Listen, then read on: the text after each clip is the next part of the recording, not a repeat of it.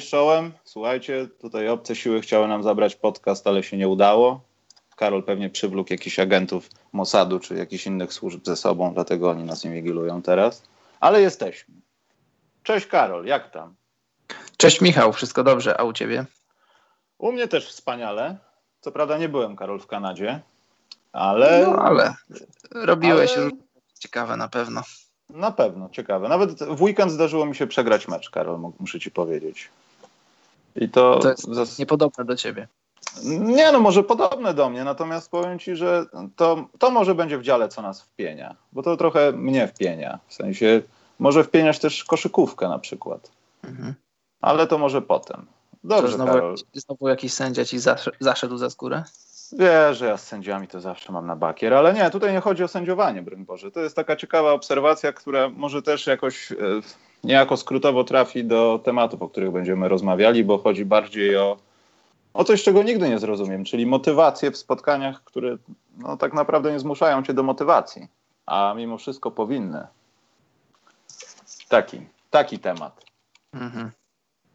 Dobrze, witam, witam Was wszystkich na czacie zebranych. Widzę, że tutaj nawet jakieś nowe postaci są, zdarzają się w naszym uniwersum, bo chyba już Karol możemy nazwać, że mamy uniwersum. Mamy Można. różne postaci. Macierewicz was sprawdzał. Nie, nie, nie. Jesteśmy za mali, żeby pan Macierewicz nas sprawdzał, myślę. My musimy naprawdę coś dobrego zrobić. Takiego no i nie mamy, nie, nie mamy nic do ukrycia. Jak nas sprawdzać. Mm, być może, ale lepiej, żeby nie sprawdzał. E, dobrze, Karol, jeśli chodzi o newsiki, to dzisiaj chyba za specjalnie dużo ich nie będziemy mieli. E, jest jedna taka rzecz, Karol, o której ci nie mówiłem przed programem, a chciałem w poprzednim programie o tym powiedzieć, że wydaje mi się, że, znaczy może to nie jest do końca tak jak, e, tak jak przedstawiają to media, ale nie wiem, czy Karol zwróciłeś uwagę, ale podobno w Stanach zaczęły się, znaczy podobno, no jest spory artykuł na ten temat, że zaczę, zaczęło się rozwiązywać ten problem Adidasa i NCAA i nie, tam już... Jeszcze, jeszcze, nie dotarło do mnie, jeszcze nic nie I tam zostały, nie chcę powiedzieć posadzone, no ale już są przed jak gdyby Trybunałem Stanu Sprawiedliwości Sportowej w USA, no czyli przed sądem, po prostu przed sądem. Trzy osoby zostały tam już chyba oskarżone, czy jeszcze nie ma wyroków, ale zostały postawione no, już praktycznie pod bramkową sytuację, że będą musieli albo donosić, co kto zrobił, albo idą do więzienia. I tak się zastanawiam, czy ta sytuacja się w końcu zakończy, bo to się tak dziwnie zbiega, że to się stało niby w lutym, zaraz będzie March Madness i nie wiem, czy to jest w końcu to, co NCAA postanowiło zrobić, żeby pozbyć się tego syfu, czy po prostu, wiesz, przykrycie trupa przynajmniej na jakiś czas do szafy, żeby temat się trochę jakoś tam, nie wiem, no, rozmył. Mało tego tam nie ma w tej trójce, nie będę przytaczał teraz nazwisk, ale tam jest trener, tam jest jakiś agent, tam jest chyba ktoś z Adidasa, nie ma żadnych zawodników, jeśli chodzi o tych postawionych pod oskarżenie bezpośrednio. Także to jest taki newsik, o którym zapomniałem tydzień temu, ale to jest dosyć ciekawa rzecz. I myślę, że Karol musimy kogoś od NCAA zaprosić, żeby nam to wyłuszczył. To jest, ale nie, jest, nie dziś. Temat jest bardzo ciekawy. Ja się w ten temat, y, ten, o którym mówisz konkretnie, nie zagłębiałem, ale tak jak y, słucham teraz, co do mnie mówisz, no to jak dla mnie to jest na razie pudrowanie, pudrowanie świni, make-upowanie świni dopóki nie Kabana? zostanie. Tak, dopóki. Pastowany kaban. Tak, można tak powiedzieć. Dopóki uniwersytety, które dostają ciężkie pieniądze z transmisji, ciężkie pieniądze od sponsorów produkujących odzież sportową, dopóki y, to nie zostanie rozwiązane na linii uniwersytety, zawodnicy, którzy generują te zyski, a nic z tego oficjalnie nie mają, a wszyscy wiemy, jak jest nieoficjalnie, są brudne pieniądze, pieniądze pod stołem, brudne rekrutowanie i, i, i, tego typu tematy. Dopóki to nie zostanie wyjęte ponad stół, dopóki to nie zostanie e, w jasny, czytelny, prawny sposób rozwiązane, to, to, to sprawa, problem, tak zwany cudzysłów problem NCAA nie zostanie rozwiązany. No i tyle. Ale wiesz co, wydaje mi się, że problem, jeśli chodzi o rekrutację i te wszystkie sytuacje związane no, z tym, co powiedziałeś, nie z tą aferą tak czysto y, adidasową. Myślę, że, no nie wiem, Krzysiek kto powiedział, kiedyś Kosidowski i Sebastian też to mówił w jednym z programów, jak był, e, że no to chyba nie ma żadnej skutecznej rady. Tutaj chyba faktycznie może trzeba się poddać i nie wiem, patrzeć w przyszłość, te rzeczy, które na przykład robi David West, czy tam się dorzuca do tego, żeby powstała jakaś konkurencyjna organizacja, która, nie wiem, po pięciu, dziesięciu latach przepoczwarzy się w coś konkurencyjnego. Myślę, że w sprawach y, tej rekrutacji no nie będziemy mieli, znaczy nie będziemy mieli. Tam nikt nie będzie miał nic do powiedzenia, to będzie mniej więcej tak samo działało do momentu, aż NBA nie, nie, nie weźmie się na odwagę i nie stwierdzi, no dobra, to jednak możemy tych chłopaków z szkół średnich e, brać. Nawet na tych pokrzywionych zasadach, że idą najpierw do G League, a potem, a potem mogą grać i tak dalej, no to myślę, że to, to prędzej, a w NCAA dalej będzie to samo. Bo będą, wiesz, zajone, niezajone, to, to będzie się kręcić. Ten biznes musi się kręcić. No, to będzie się kręcić do momentu, kiedy, kiedy te pieniądze, które przypływają pod stołem, nie, nie wyjdą na powierzchnię. No bo wiesz, gdyby, gdyby było oficjalnie powiedziane, że zawodników się kontraktuje, zawodników po szkołach średnich się kontraktuje i oficjalnie można ich e, e, rekrutować za pieniądze, e, wiesz, sprawa byłaby czytelna. Masz takiego Zajona, który kończy liceum i przychodzą do ciebie ludzie z Duke, przychodzą do ciebie ludzie z North Carolina i mówią, słuchaj Zajon, dostaniesz tyle i tyle za granie i studiowanie u nas przychodzi inny uniwersytet i mówi, my, dajemy, my damy ci więcej. Ty wybierz nasz program, wybierz naszą szkołę, wybierz nasze logo, naszą, nasze barwy i naszą historię I, i ty jako Zion, ty jako agent Ziona bierzecie na stół kilka kontraktów i biera, wybieracie najlepszy dla siebie. Dla mnie sprawa jest prosta, to znaczy ona nie jest, ona jest prosta tylko w teorii, bo generalnie nie jest prosta, no bo jeżeli coś działało przez y, dekady i przynosiło pieniądze przede wszystkim uniwersytetom, ale też no wiadomo kto na tym zarabia, no to, to dla mnie jak, jak najbardziej zrozumiałe jest, że, że ludzie, są ludzie, jest ich bardzo wielu, to są możne koła, którym na status quo zależy, więc no, wiem, że sprawa nie będzie łatwa, ale też nie wydaje mi się, żeby stworzenie alternatywnej ligi do NCAA było dobrym rozwiązaniem, bo uważam, że taka liga nie ma aż tak wielu szans, bo jeżeli masz wsparcie, wiesz, ESPN-u i różnych innych wielkich mm, no, marek mediowych znanych od lat, to ciężko jest wjechać z czymś nowym, no bo NCAA, jeśli wiesz, zapomnimy o tych wszystkich brudnych sprawach, NCAA to jest, to jest, to jest świetny pomysł, to jest świetny program. Zobacz, y, zawodnicy, którzy przyjeżdżają z Europy, czy nie tylko z Europy, też Amerykanie, idziesz do NCAA i uczysz się, uczysz się grania w koszykówkę, uczysz się życia, przede wszystkim studiujesz, bo, no bo wiesz, y, masz co roku masz zawodników, no nie wiem, tam 12, 15, ale z tych najlepszych drużyn, z tych najlepszych składów, jeden idzie do NBA, dwóch, może trzech, a rok rocznie dziesiątki tysięcy, dziesiątki czy setki czy tysiące zawodników grających w koszykówkę kończy studia, znajduje później dobre prace albo przyjeżdża do Europy grać w koszykówkę. Procentowo to jest, to jest garstka ludzi, którzy dostaje się do NBA, to jest ich ostateczne marzenie, ale wielu z nich trafia do fibowskiej koszykówki gdzieś tam w Europie, czy w Chinach, czy gdzieś indziej, ale, ale większość tych ludzi kończy studia, zdobywa doświadczenie, zdobywa pracę i układa sobie życie. To jest ważne. Poza tym, Karol, jest jeszcze jeden taki, taka sprawa, skoro już tak się rozgadaliśmy o NCAA, że to jest rzecz, której trochę brakuje w Polsce, bo tak naprawdę NCAA to jest organizacja, która w zasadzie, no ja nie wiem, może, może coś przekręca, ale tak mi się wydaje, że e, to jest tylko taki, wiesz, stowarzyszenie do którego jesteś zgłoszony z parytetu, no bo jesteś uczelnią i bierzesz udział w rozgrywkach, które są no, rozbite na wszystkie sporty, jakie są uprawiane w, w, no, przez sport akademicki, tak? Czyli masz futbol, masz lekką atletykę, masz to, tamto. Wszystkie dyscypliny sportu są tam zajęte. I wydaje mhm. mi się, że NCAA tylko sprawuje jako taką kontrolę, poza tym daje stempel na to. Poza tym też trzeba pamiętać, że oni są bezpośrednio w jakiś sposób chyba tymi strukturami rządowo USA, w sensie rządowymi, takimi jak Ministerstwa Sportu ich i tak dalej, są związani z AAU, e, z, z organizacją, która zarządza rozgrywkami szkół średnich. Może to nie są dwie takie same firmy, nazwijmy to, które są ze sobą w jakimś połączeniu, ale one niewątpliwie ze sobą współdziałają. E, nawet jeśli to chodzi o jakieś ustalenia podstawowe. I to no, wielokrotnie było widać, jeśli dochodziło właśnie w zeszłym sezonie do tych takich jakichś przepychanek albo nawet dyskusji dotyczących tego, czy jednak goście z liceum nie powinni móc być w NBA od razu, tylko być e, one and done i dopiero móc iść do NBA. Także myślę, że problem jest o wiele bardziej skomplikowany, bo myślę, że tych państwowych struktur mm, nie dałoby się rozbić. To jest chyba najważniejszy problem. No ja, tak jak powiedziałem, ja jakoś tego nie widzę, a wyobraźnię mam dosyć dużą. Ciężko, ciężko jest zre, zrestrukturyzować coś albo rozbić coś, co NCAA istnieje od, od, od, początku, od początku XX wieku, od 1906 czy, czy jakoś początki XX wieku. No NCAA, tak jak mówisz, skupia, skupia wszystkie, czy no, większość sportów akademickich. No wiadomo, że z koszykówką i z, i z, futbolem na czele, czyli, czyli ze sportami, które są najbardziej popularne i generują największe zyski. Dobrze. E, jeśli chodzi o kolejny Karol Niusik, bo chyba już temat NCAA możemy zostawić, bo potrzebujemy szpenia jakiegoś, żeby to yy, lepiej opracować, chociaż myślę, że to jeszcze nie wiemy wszystkiego, bo to się może dopiero zacząć ewentualnie jak coś. To ja wiem, program temu rozmawialiśmy o tym i tak dalej, ale tak sobie dzisiaj, Karol, pomyślałem.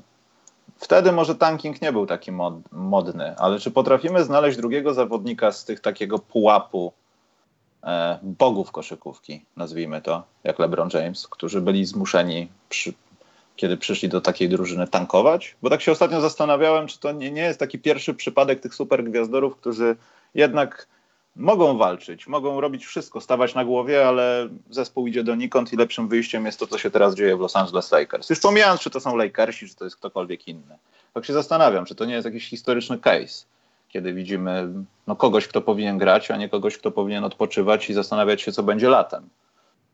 Ja sobie, Michał, nie przypominam. Jak, Chyba nie ma kogoś takiego. No, bo... pamięcią do historii zawodników, którzy zmieniali kluby z dobrych na teoretycznie jeszcze lepsze, albo z dobrych na, na takie, które miały być dobre.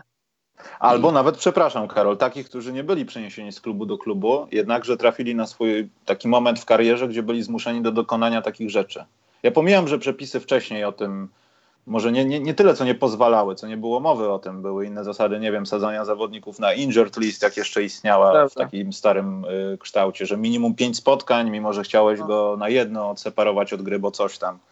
I myślę, że to też ma jakieś tam duże znaczenie. Natomiast e, no, ja nie przypominam sobie w ostatnich latach, żeby któryś z tych zawodników z własnej woli w jakiś sposób chciał usiąść albo doszedł do tego, że ograniczmy moje minuty, posadźmy kogoś, zróbmy coś, żeby, żeby no już nie, nie ma sensu, no, że już nie ma sensu.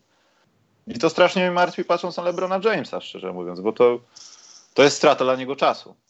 To jest to kolejny prawda. rok, który bije mu w kalendarz, a nie przynosi absolutnie nic e, w CV. To prawda, tankowanie było, tylko że wiesz, nie, bu nie, było internetu, nie mówiło się o nim aż tak dużo, świadomość kibiców nie była aż taka wielka, po co jest tankowanie, jak to działa. Ludzie, mam takie wrażenie, że teraz kibic koszykówki NBA jest bardzo wyedukowany, jeśli chodzi o rzeczy związane z salary cap, tankowaniem, z funkcjonowaniem drużyn jeszcze wiesz, 10-15 lat temu zastanawiałeś się, dlaczego 38-letni zawodnik zostaje, bierze udział w transferze zawodnika utalentowanego, młodego, jakiegoś tam perspektywicznego. Teraz wiemy, jak to działa. Wiemy, wiemy, na czym polega handlowanie schodzącymi kontraktami, wiemy, na czym polega handlowanie prawami do zawodników, którzy nawet nie pomachali parkietu NBA, a są gdzieś tam, wiesz, z jakiejś tam y, Serbii, z jakiejś tam Albanii. Wiesz, o co chodzi. Często jak są jakieś, jakieś tam wymiany i prawa do jakiegoś tam y, Iwicy Markowicza, który nigdy w NBA nie był, a był wybrany w drafcie 30 lat temu. Wiesz, o co chodzi.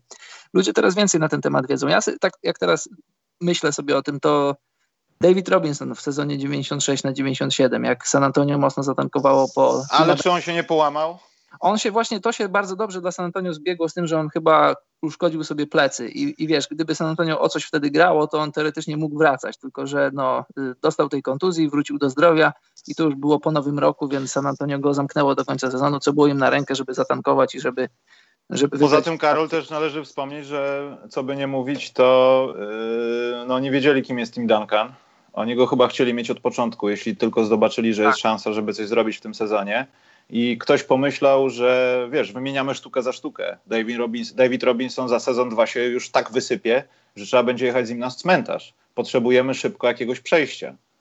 I nagle pojawia się Tim Duncan, więc też można było domniemać, że może z tymi plecami by zagrał.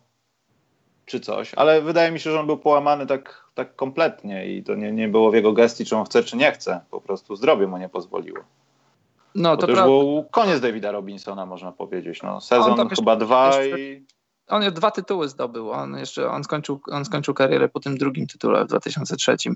I w ogóle, jak pamiętasz ten sezon, y, ten sezon 96 na 97, tam y, wielkie zakusy na Timiego Duncana też miał Boston. Boston wygrał tylko 15 meczów w tamtym sezonie, ale no niestety szczęście im nie dopisało i, i nie udało mi się zdobyć Duncana. Spurs wygrali 20 meczów w tamtym sezonie, tylko o 5, to znaczy o 5 więcej niż Boston, a Boston nie, nie wygrał jedynki. Donoszą nam, Karol, że Stelmet dostaje w pierdziel od CSK Moskwa. Chyba nie jest to jakimś wielkim zaskoczeniem. Chyba nie. Może rozmiar tego wpierdzielu jest zaskoczeniem, chociaż ten wpierdziel trwa, rozumiem. A, do przerwy jest, okej. Okay. Mm. Tylko, że wiesz, y, jeszcze no. myślę sobie o, o Davidzie Robinsonie. On był już w tej organizacji, on był już w niej długo i w zasadzie jego zgodzenie się na to, żeby nie, nie, nie kończyć sezonu, nie próbować grać i teoretycznie pogarszać swoich szans na tankowanie, no bo wiadomo, że David Robinson chciałby grać dobrze, no to on był w tej organizacji i on rozumiał cele tej organizacji i on wiedział, że dostanie prawdopodobnie, że znaczy ma duże szanse dostać człowieka, który pomoże mu zdobyć upragniony tytuł, co, co, się, co się stało później. Ale tak, zawodnik, który zmienia klub, przychodzi do, do nowego miasta, do nowej organizacji i ma, wiesz, aspiracje i marzenia, no to no nie, no nie przypominam sobie. Nie przypominam sobie. Pozdrawiamy wszystkich kibiców Los Angeles Lakers. Też chcielibyśmy pozdrowić wszystkich kibiców drużyn, które już nie będą walczyły o mistrzostwo w tym sezonie, Karol. Mhm. Czyli bardzo nieoczekiwanie. Phoenix Suns od dwóch tygodni.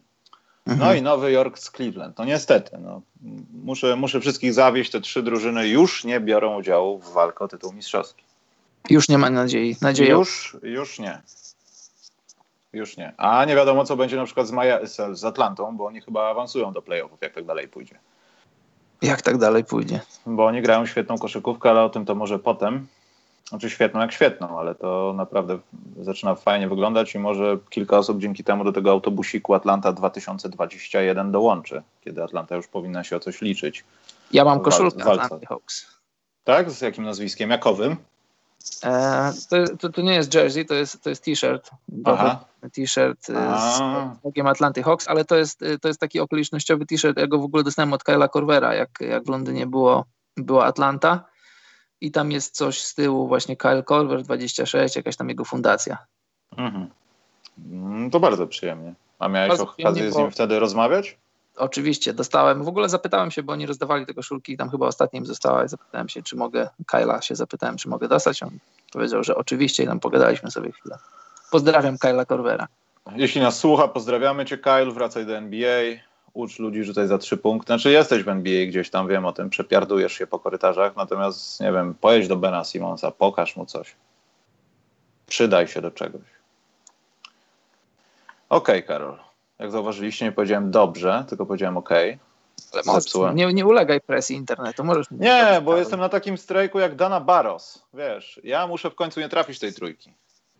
Tutaj pozdrawiam wszystkich, którzy wiedzą, kim był Dana Barros i, i czy wiecie, o czym mówię, tak ogólnie. Bo to jest taki zapomniany rekord z czasów, kiedy jeszcze nie rzucano za trzy punkty, bo wszyscy się wstydzili. Mhm. E, poczekaj, bo a propos Lakers napisał Purple Rain film. Coś ciekawe co z Ingramem, bo pojawiły się informacje, że kontuzja może być bardzo poważna. Wierzysz w to? Grał no, wcześniej, potem był na ławce i nagle ma poważną kontuzję? No ja hmm, nie wiem co o tym nie. myśleć, Michał, ale, ale nie wiem co o tym myśleć, ale jeżeli, jeżeli mówimy o zakrzepicy żylnej, no to dla mnie to nie jest żart. No, no jeśli to jest to, o czym mówimy. To nie ma, wiesz, to nie jest skręcona kostka czy złamana kość. No to, to, to, jest, to są problemy z krzepnięciem krwi. No to jest Chris Bosch chyba, czy nie? To jest właśnie, no to jest Chris Bosch, to są różne, no nie będę się bawił w lekarza, bo lekarza nie jestem, ale są różne, różne odmiany tej choroby, róż, na różnym poziomie zaawansowania one no, robią spustoszenie w ludzkim organizmie. No miejmy nadzieję, że u Ingrama to jest, to jest zaleczalne i to nie jest taki mocny przypadek. No albo jeśli już tak wszyscy jadą bez ceregieli w tej lidze, no to, to żaden problem powiedzieć, że lekarz podejrzewa to. a w wakacje się okaże, że on jest cudownie ozdrowiony.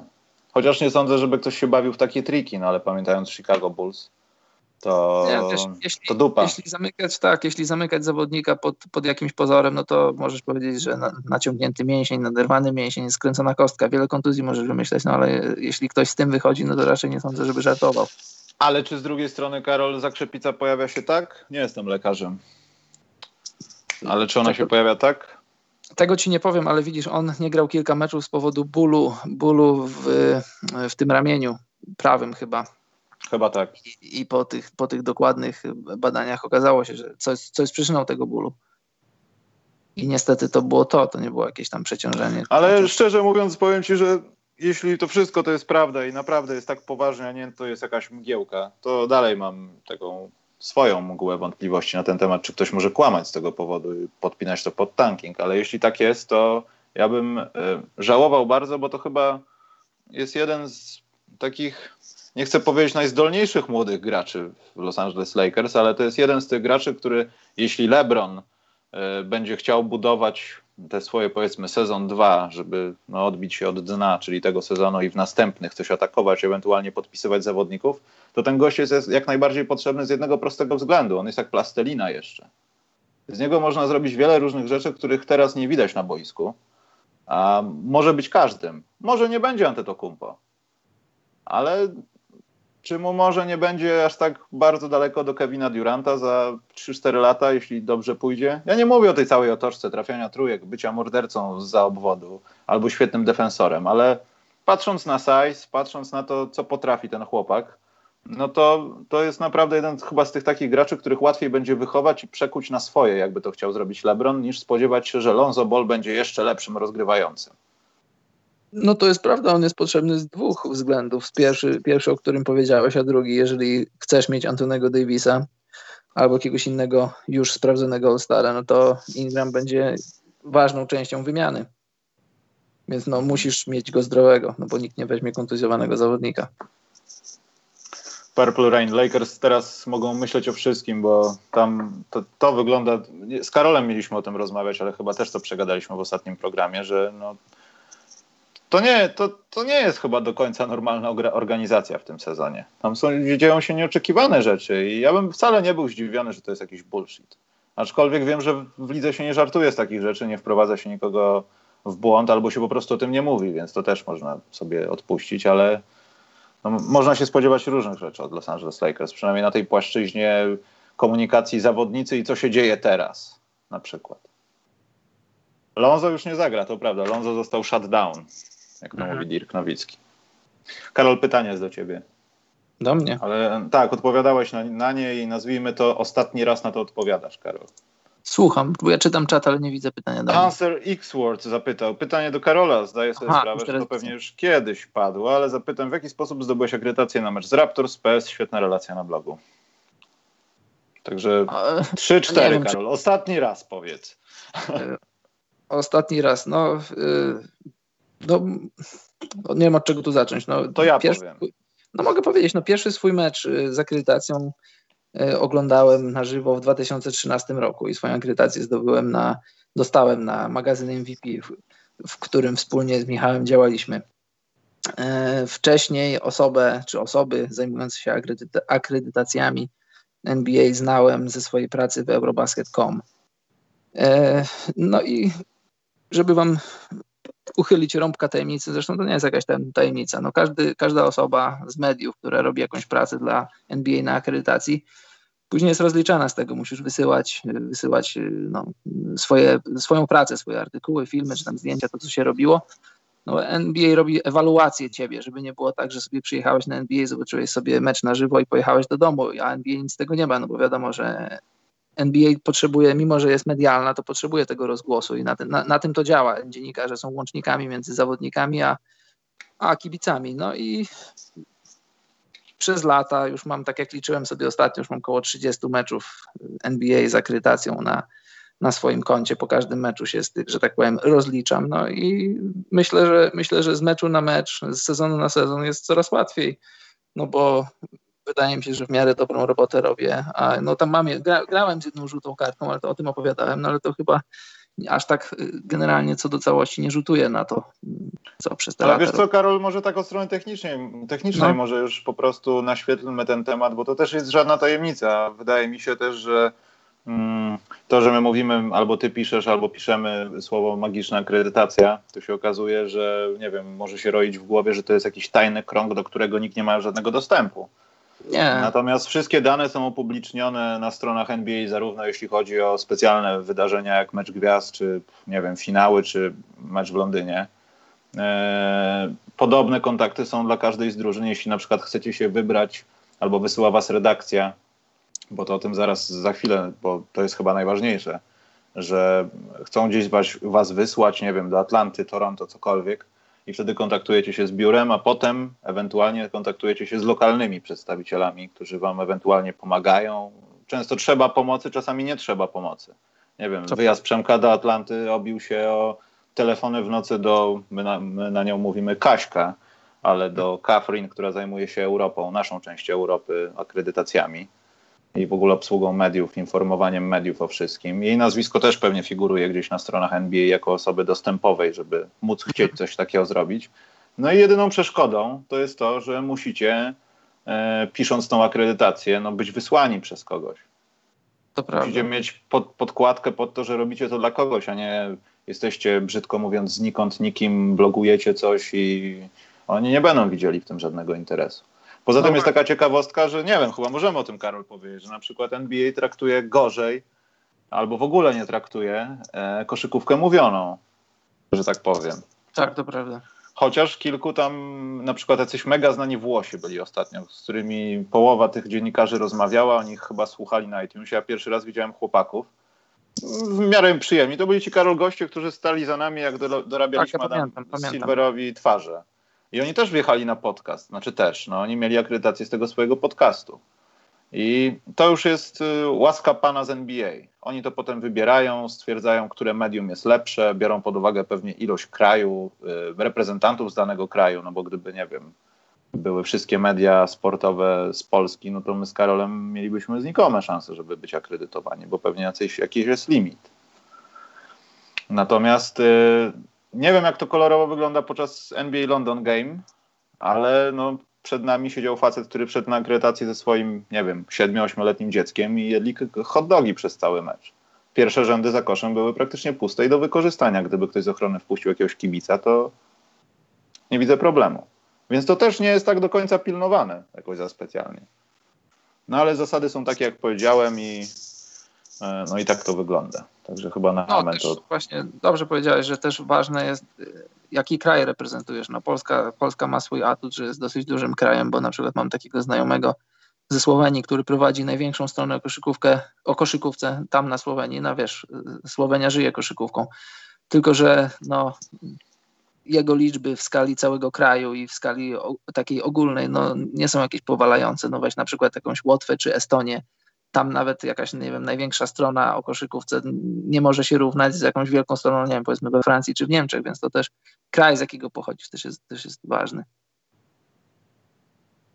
No, y, No i jeszcze jedna ważna rzecz, pewnie ta historia y, twoja, w sensie jako osoby, która tam jedzie, tak?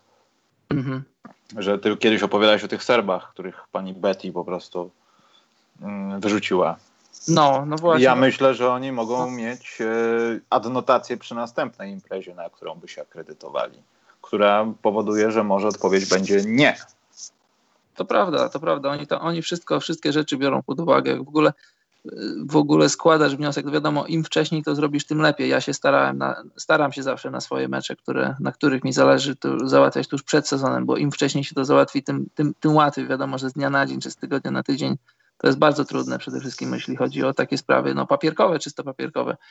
A przed sezonem, jeżeli to zrobisz na spokojnie, jesteś w kontakcie i, i z osobą od, od, od akredytacji i z, z ludźmi z danego klubu, na, które, na którego mecze chcesz się, chcesz się ubiegać, żeby na nich być, no to, to jeżeli masz za sobą jakąś tam historię, to aż tak, aż tak bardzo trudno nie jest. Chociaż wiem, znam też, czasem ktoś do mnie pisze o jakąś tam pomoc, y, żeby od, od strony technicznej, to wiem, że szczególnie dziś, w dzisiejszych czasach jest, jest trudno po raz pierwszy pojechać na NBA, bo NBA w latach takich powiedzmy 2008-2009 do powiedzmy 2013 czy 2014 bardzo wspierała takie, takie inicjatywy oddolne jak, jak blogi, bo w ogóle to był taki okres, że blogi się rozwijały. Blogerzy byli bardzo wysoko cenieni, jeśli chodzi o taką specjalistyczną wiedzę i przede wszystkim pasję do tego, ale NBA się ostatnio przejechała na tym w związku z, wiecie, z jakimiś tam rzeczami, na przykład, że ktoś tam gdzieś nie zagwizdał kroków, gdzieś tam jakiś brzydki faul był, jakieś takie rzeczy, które są klikalne, ale w skali ogólnej nie przynoszą NBA E, nie pokazują NBA w dobrym świetle. Wiadomo, że jest to, to jest kuszące, że ja jako bloger czy jakiś posiadacz małej strony wchodzę na mecz NBA i widzę jakąś sensację, ja sobie ją wrzucam na swoje media społecznościowe i to zaczyna wariować. Miliony ludzi w to klika, ale to nie pokazuje NBA z dobrej strony i NBA chce się od tego odciąć, NBA się od tego odcina i, i, i ja, ja to rozumiem, bo NBA, NBA nie jest tym, czym e, część, pewna część internetu chce ją pokazać. To, to też jest temat bardzo złożony. I teraz generalnie, jeżeli masz tam jakąś swoją małą stronę, masz swój jakiś tam mały blog, a, a nie masz za sobą jakiejś sprawdzonej historii robienia czegoś dla NBA, to jest, to jest trudno. Poza tym, wiecie co, tak mi teraz Karol do głowy przyszło. To jest trochę dobry przykład tego, co jak teraz, przynajmniej ja to odbieram, jak patrzę na tych ludzi, którzy tam przyjeżdżają, wiesz E, bądź co bądź dwa razy pod rząd byłem, no, mogę zaobserwować niektóre jakieś tam rzeczy. I po prostu trzeba być chyba dobrym człowiekiem, być grzecznym, zrobić swoją pracę, nieważne z jak małego medium jesteś. Jak dostałeś tą akredytację, to zrób wszystko, żeby było jak najfajniej. To prawda, to prawda. Staraj się unikać kolokwialnych przypałów. Tak. E, bo równie dobrze Michał rzucający do kosza na treningu Nix mógłby się skończyć e, z zniszczeniem przez ochroniarzy. Więc też myślcie, wykorzystujcie swoje sytuacje na zdjęcia i tak dalej. Mówię to do młodych dziennikarzy, którzy nas zastąpią, jak z Karolem będziemy starzy. Reprezentujcie swój kraj godnie, bo na koniec i tak zobaczą, z jakiego kraju jesteście. Ja mam takie zdanie na ten temat. No, bardzo dobrze powiedziałeś, bo ja, ja, ja uważam tak samo i nie, nie umówiliśmy się, że to powiem przed programem. Taka jest też moja filozofia, że jak jedziesz na NBA, to reprezentujesz nie tylko siebie, nie tylko swoje medium, jeśli jakieś reprezentujesz, ale przede wszystkim no, reprezentujesz siebie, jak się będziesz zachowywał w stosunku do, do zawodników, którzy trzeba pamiętać, że oni są w swojej pracy, to jest ich praca, to jest, wiesz, to, to, to, to jest cyrk, to, to, to, są, to są blaski reflektorów i to jest takie flashy życie, ale no, to jest ich praca. To, to, w wielu przypadkach to, to jest taka no, nieprzyjemna nieprzyjemny obowiązek, żeby mieć kon jakieś kontakty z mediami, więc trzeba się zachowywać godnie, trzeba się zachowywać skromnie, nie robić z siebie nie wiadomo kogo, a jak później robisz jakąś relację, nie wiem, tam w obojętnie jakiej formie, czy coś nagrywasz, czy coś piszesz, no to po prostu musisz się starać robić to jak najlepiej, nie szukać taniej sensacji, no bo tania sensacja to, to, to jest rzecz, która ma krótkie nogi. No wrzucisz jakiś filmik kontrowersyjny dla NBA i milion osób to kliknie i ty będziesz miał z tego jakieś korzyści, no ale NBA to nie jest liga kontrowersyjna, NBA to nie jest liga śmieciowa i generalnie to jest liga najbardziej profesjonalna z profesjonalnych lig świata i trzeba, NBA trzeba szanować i jeżeli gdzieś tam sędzia nie zagwiżdże gdzieś kroków, yy, yy, zobaczysz jakąś tam sensacyjną rzecz, to, to, to, jest, to jest promil, żeby nie, nie powiedzieć procent, bo to na pewno nie jest procent tego, czym NBA jest. I wiesz, to jest takie zawsze kuszące, jak jesteś w szatni NBA. Ja, mój ostatni mecz y, z Raptors grali Houston Rockets i ja sobie stoję i wiesz, obok mnie siedzi James Harden bez koszulki, potężnie zbudowany. Jest pokusa, żeby zrobić mu zdjęcie. Obok siedzi PJ Tucker, naprawdę potężnie zbudowany gość. I naprawdę no masz pokusę, żeby wyjąć, zrobić, nakręcić film, bo czujesz się jakbyś był w jakimś śnie. Nawet I dla później... celów prywatnych, nie? A potem Jasne, nawet że masz blachę tak. na twarzy i tak, oczywiście. Nie do końca. No. I wiesz, i taka była śmieszna scena, bo nie wiem, czy o tym mówiliśmy kiedyś. E, e, drużyny przyjezdne mają takie prawo, że mogą sobie u drużyny, u gospodarzy zamówić sobie posiłki. I w zależności od tego, e, ja tak zauważam, jakim jesteś klubem, to tak bardzo jesteś szanowany, bo na przykład takie kluby jak, jak, jak Celtics, jak Rockets, jak Cavs z LeBronem, oni byli trochę inaczej traktowani niż na przykład jacyś Memphis Grizzlies, ale to jest taki trochę szczegół, też mogli, może kiedyś o tym opowiemy, jak będzie czas. I bardzo taki wykwintny posiłek dostali Houston Rockets.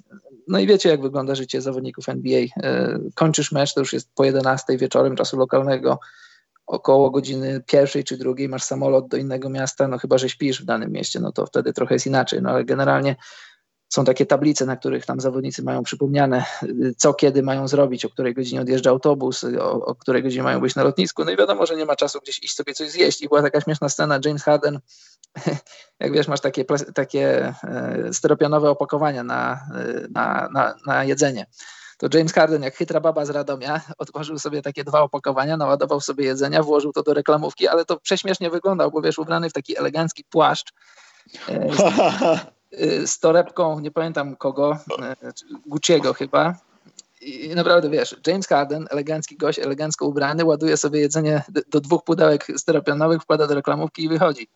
No i wiesz, i naprawdę no jest pokusa zrobić zdjęcie, czy, czy uwiecznić to na jakimś filmie, no ale nie po to tam jesteś.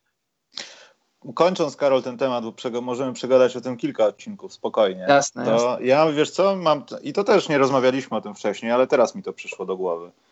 E, może przez to, że skala jest na pewno inna i człowiek tu może być przestraszony albo mieć jakiś większy respekt do tego, co, nie wiem, większą uwagę do tego, co robi. Ale wiesz co, jak się idzie na przykład na mecze, ja już nie mówię polskiej ligi, albo kadry, to nie masz takiego przeświadczenia, że jesteś tam gościem, tylko bardziej masz takie przeświadczenie, że ty jesteś z mediów e, i ci ludzie powinni tobie pomagać. Powinieneś dostać box score, wiesz, nie czujesz się tak, że musisz być grzeczny. To już jest twój czysty wybór. Natomiast kiedy jesteś tam, to już przez naszą mityczną panią Betty, ale masz takie poczucie, że ci ludzie ci chętnie pomogą. Ci ludzie są dla ciebie, ale te zachowania takie, mm, no nazwijmy to, że chcesz czegoś bardzo, bo nie wiem, za 10 minut ma być coś i ty zaraz pójdziesz kogoś objechać. Tam nie działają. No, I może dlatego jest to wszystko tak dobrze działa, bo są ludzie przyzwyczajeni do tego, że wszystko jedno, czy nam się to podoba, odpowiada, czy nie, to jest zawsze tak samo. Zawsze jest ten sam rygor, ta sama dyscyplina i y, po prostu nie ma co przeginać pały. To już nawet nie chodzi o to, że nie pojedziesz tam drugi raz. Tylko po prostu możesz czegoś, nie wiem, nie dostać, możesz mieć szansę na wywiad, a ktoś pamiętając to ci nie da tej szansy, wybierze kogoś innego, zadać pytanie, prawda Karol? Tak, to prawda. Myślę, że jakbyśmy wjechali na dwóch zabawnych Polaków, to raz Kaśka by z nami nie, nie gadała i byłoby jej wstyd trochę, że jest półpolką teraz. A, mhm. a dwa, no to byśmy, wiesz, no Czesi by pomyśleli, e, to my nie jesteśmy tacy najgorsi, no.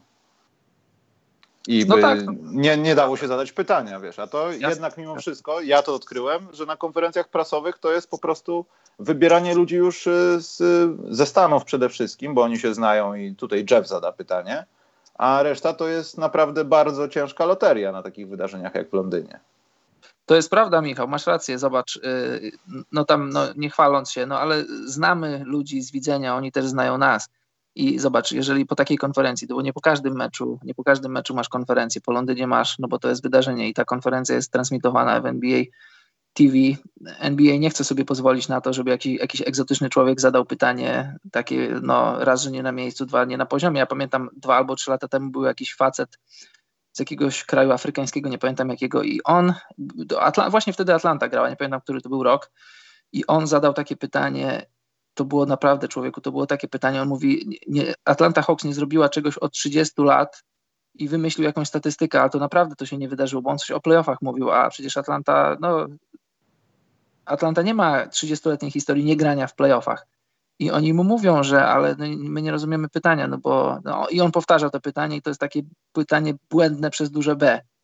No i to pytanie ostatecznie zostało pominięte, no ale wiesz, no to, to, nie, to nie wygląda dobrze i, i, i, i tak jak mówisz, oni przywożą ze sobą tych amerykańskich dziennikarzy, których znają, którzy są sprawdzeni, ale też mniej więcej kojarzą ludzi, którzy rokrocznie przyjeżdżają i jakoś tam pracę wykonują.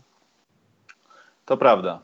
E, coś jeszcze chciałem powiedzieć, ale w polskim środowisku też zdarzają się, Karol, konferencje. Nawet trwają w zasadzie puchary po cztery dni, gdzie pytania są naprawdę, powiem ci, lecą. Lecą po prostu, Karol, tak, ale już o tym rozmawialiśmy. Więc teraz, no, przegadawszy 40 tak. minut na temat rzeczy, które są kompletnie nieważne, myślę, dla 90% no, słuchaczy teraz. Może nieważne, ale dosyć interesujące, myślę. Ja, nas to zawsze interesuje, Karol, ale musimy iść frontem do klienta. Więc teraz opowiesz o swoim koledze, który zro chciał zrobić Derrickowi Rose i jego zespołowi Kuku. Mój kolega Bradley, tak, mój kolega Bradley Bill pięknym rzutem. To był naprawdę bardzo piękny rzut i, i niełatwy. Rzut za trzy punkty doprowadził tym rzutem do dogrywki w meczu z, z Minnesotą. To był mecz na wyjeździe. I ta akcja trafia do naszego kącika sponsorskiego TISO Buzzer Beater. Michał za chwilę pozwoli sobie udostępnić link do tej akcji. Michał nawet już to zrobił. E, po podcaście będzie to do zobaczenia na Facebooku. Jak coś jeszcze wkleję jeszcze raz, żeby był taki mały spam, żeby was to nie odpuściło. Ja chciałem powiedzieć kilka słów na temat tego meczu. Przede wszystkim Bradley Bill miał taką końcówkę, że gdyby ten rzut nie wpadł, no to sam by się chyba mocno zliściował w szatni. Bo tam była jakaś strata, była jakaś głupia decyzja. Wiadomo, gra na nim polega w Waszyngtonie, jeśli chodzi o tego typu zagrania ze strony ofensywnej. A przynajmniej tak wygląda to z, ze strony trenerskiej i rotacyjnej. Natomiast e, no, uratował im takim no, niespodziewanym, czy niespodziewanym. To bądź co bądź to był w miarę czysty rzut. Ale mimo wszystko nie był to łatwy rzut. Ale w tym spotkaniu bardzo zaskoczył mnie Derrick Rose. Ja ostatnio z kimś, nie wiem, prowadziłem drobną dyskusję na Twitterze na temat tego, że Derrick Rose ma coś z trójką, a jak robi krok metr, dwa za linię za trzy punkty po jakimś, nie wiem, minięciu, screenie, cokolwiek, to wpada taka piłeczka, że po prostu człowiek sobie powtarza i słyszy tylko jak ta siatka robi takie, wiesz, myk. No po prostu piękne to jest. Widać, że to jest, nie jest ten Derrick Rose, to kiedyś nie ma tej szybkości, ale to jest takie wykorzystywanie szachowych ruchów, wie, że wie, że ten pionek tutaj stanie i ten gości go nie zbije i on to właśnie tak postępuje z obrońcami. I nie wchodzi pod kosz, on po prostu zrobi jedną małą separację, od razu rzuca. Naprawdę, to było świetne w tym meczu. Świetnie jest oglądać Derricka Rose'a, który sobie o, tak gra. No ale to Bill bardziej medialny, bo Tiso Buzzer Bitter trafia do niego. Dobrze, Karol, to skoro już powiedziałem dobrze, to teraz wypadałoby, wiesz co, może donate od Staśka, bo ja go nie zdążyłem przeczytać. Stanisław Wybraniec. Tak, pyta wielokrotnie dużo osób, Stanisław ma tak naprawdę na nazwisko. Przesyłki docierają na to nazwisko, więc naprawdę ma nazwisko Wybraniec. Tygrysa nam w tle wyślał. Chosen One. I na witaminę C na odporność. Dobrze. Witaminy C nigdy zawiera. Nigdy. Dobrze. Myślę, że teraz czas na króciutkie, co nas wpienia, bo zamkniemy program y, Playoff Watchem, który też gra słów z naszym sponsorem, ale będziemy przyglądać się drużynom w playoffach i chyba na ten czas odpuścimy e, najlepszych i najgorszych tygodniach w jakiś sposób. Będziemy mówili o tych najlepszych i najgorszych tygodniach, ale myślę, że już te dziewięć 9, może gdzie nie, gdzie 10 drużyn przez jakiś czas dominuje naszą rozmowę na temat playoffów, tak mi się wydaje, bo na temat sezonu, przepraszam. Bo chyba, nie wiem, Karol, no, możemy sobie darować. Możemy. Oczywiście będziemy mówili o tym, co się dzieje na przykład jak w lutym. No, Chicago przejmuje, przejęło ofensywę, Atlanta też wygląda świetnie, ale będziemy się bardziej skupiać na tych właśnie playoffowych rzeczach. Dobrze, Karol, co nas wpienia? Masz Ty coś? zaczniesz? Ja mogę zacząć. Miałem nie, miałem nie mieć, ale mam. Yy, do działu, co nas pienia, chociażbym nazwał ten dział, co nas wkurzyło, to to, że Karol z kącikiem językowym stoimy w piachu. I to, to, to, to cię wpienia. To mnie, nie, ale to A, zaraz powiem to, co na to mnie bardzo... Żebyśmy tylko, ta, żebyśmy tylko takie problemy w życiu mieli. A druga rzecz, co mnie wpienia, to właśnie mówiłem o tym na początku programu, to są, nie wiem jak to nazwać, ale może powiem o co chodzi. W sobotę rozgrywaliśmy mecz Ligi Wiatrów. Ostatnia kolejka, kompletnie nieistotna. Graliśmy z liderem, który nie przegrał jeszcze spotkania. Drużyna, którą mamy historię w finałach, w poprzednim sezonie udało nam się zabrać im złoty medal, który kiedyś oni nam zabrali. Więc takie fajna, fajna rywalizacja się zrobiła. No ale mimo wszystko gramy z tym zespołem. Monsun niestety był tak skupiony jak, nie wiem, no, ten stan skupienia nie występuje w przyrodzie nie chcę przeklinać, ale graliśmy bardzo źle. Sala bardzo śliska, więc ja to trochę rozumiem, ale z drugiej strony ci goście rzucili od nas 30 więcej punktów, bo już kompletnie w drugiej połowie nie działo się nic. Ale co mnie wpienia, to jest to, że właśnie takie spotkania, to jest trochę case Kariego Irvinga, może jeszcze kilku innych zawodników, którzy grają w takich nijakich zespołach z problemami, ale kiedy przychodzi ciśnienie, to dostosowują się, albo może nie ciśnienie, dostosowują się do gry przeciwnika. Jeśli jest brzydko mówiąc kupa, to grają też kupę. I denerwują mnie takie spotkania, które pokazują zwłaszcza młodych ludzi, że potrzebujesz taki mieć hmm, ząb takiego czegoś, że chciałbyś wygrać, bo. Żeby mieć taką motywację. Bo w naszym meczu nie było absolutnie żadnej motywacji. W sensie i tak jesteśmy w playoffach, porażka ewentualna ani ziębi, ani grzeje. E, może martwić tylko forma przed playoffami. I nastawienie do gry, ale widać po drużynie, że takie spotkania nie wpływają i coach G jeszcze nie odkrył na to recepty. To jest i myślę, że w NBA też nie odnaleziono na to recepty. Znaczy pieniądze tam są receptą, tak, ale znaleźć motywację tam, gdzie, gdzie normalnie nie znajdujesz i ta motywacja prowadzi się do dobrych rzeczy.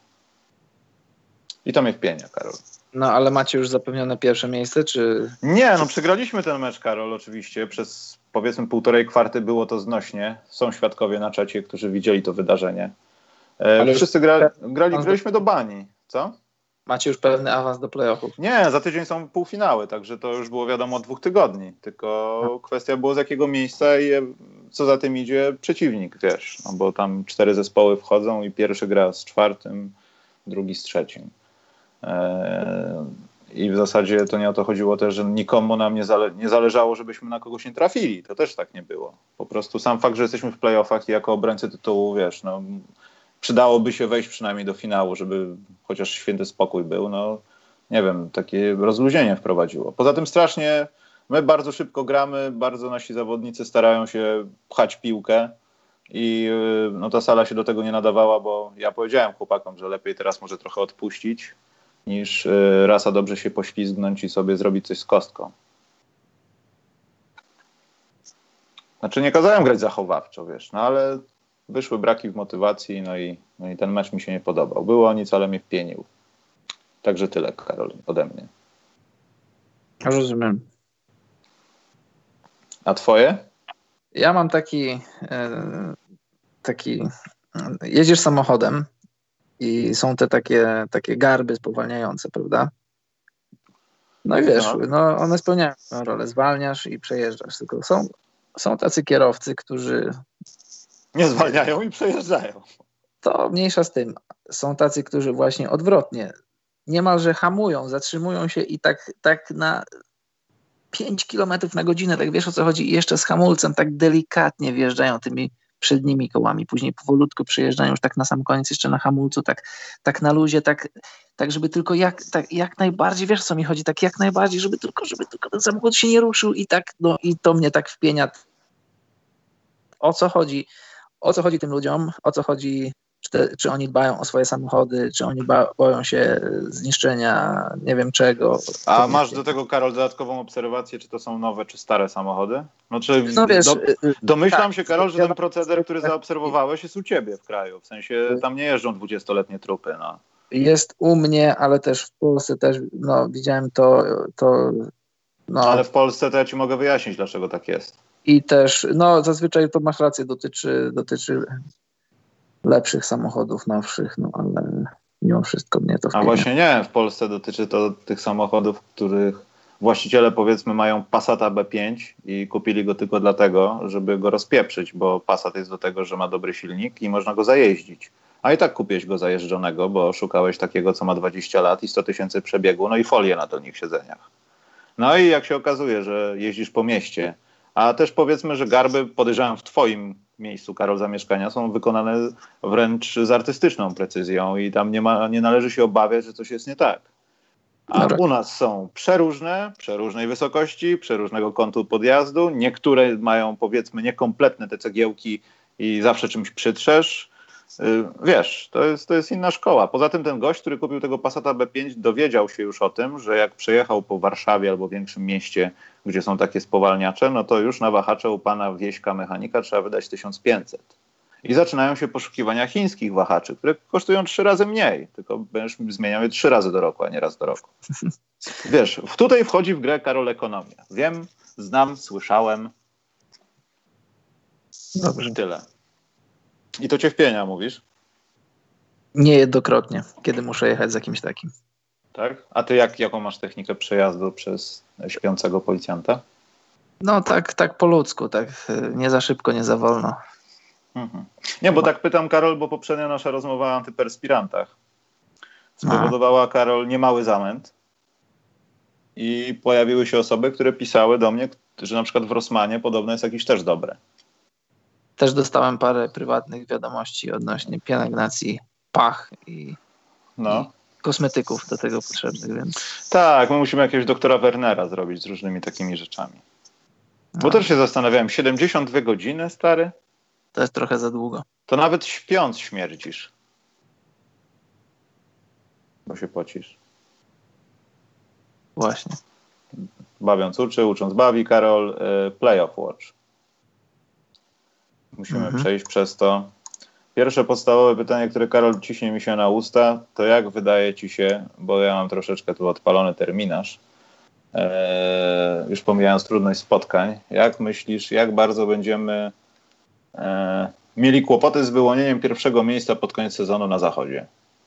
Ja wiem, że na razie to jest abstrakcja, ale teraz możemy śmiało mówić o pięciu ekipach, biorąc pod uwagę Golden State Warriors i to, co zrobili na przykład z Suns, albo to, co Suns zrobili z nimi dzisiaj w nocy, e, no to może prowadzić do dyskusji, że te pięć spotkań przewagi to nie jest wcale tak dużo.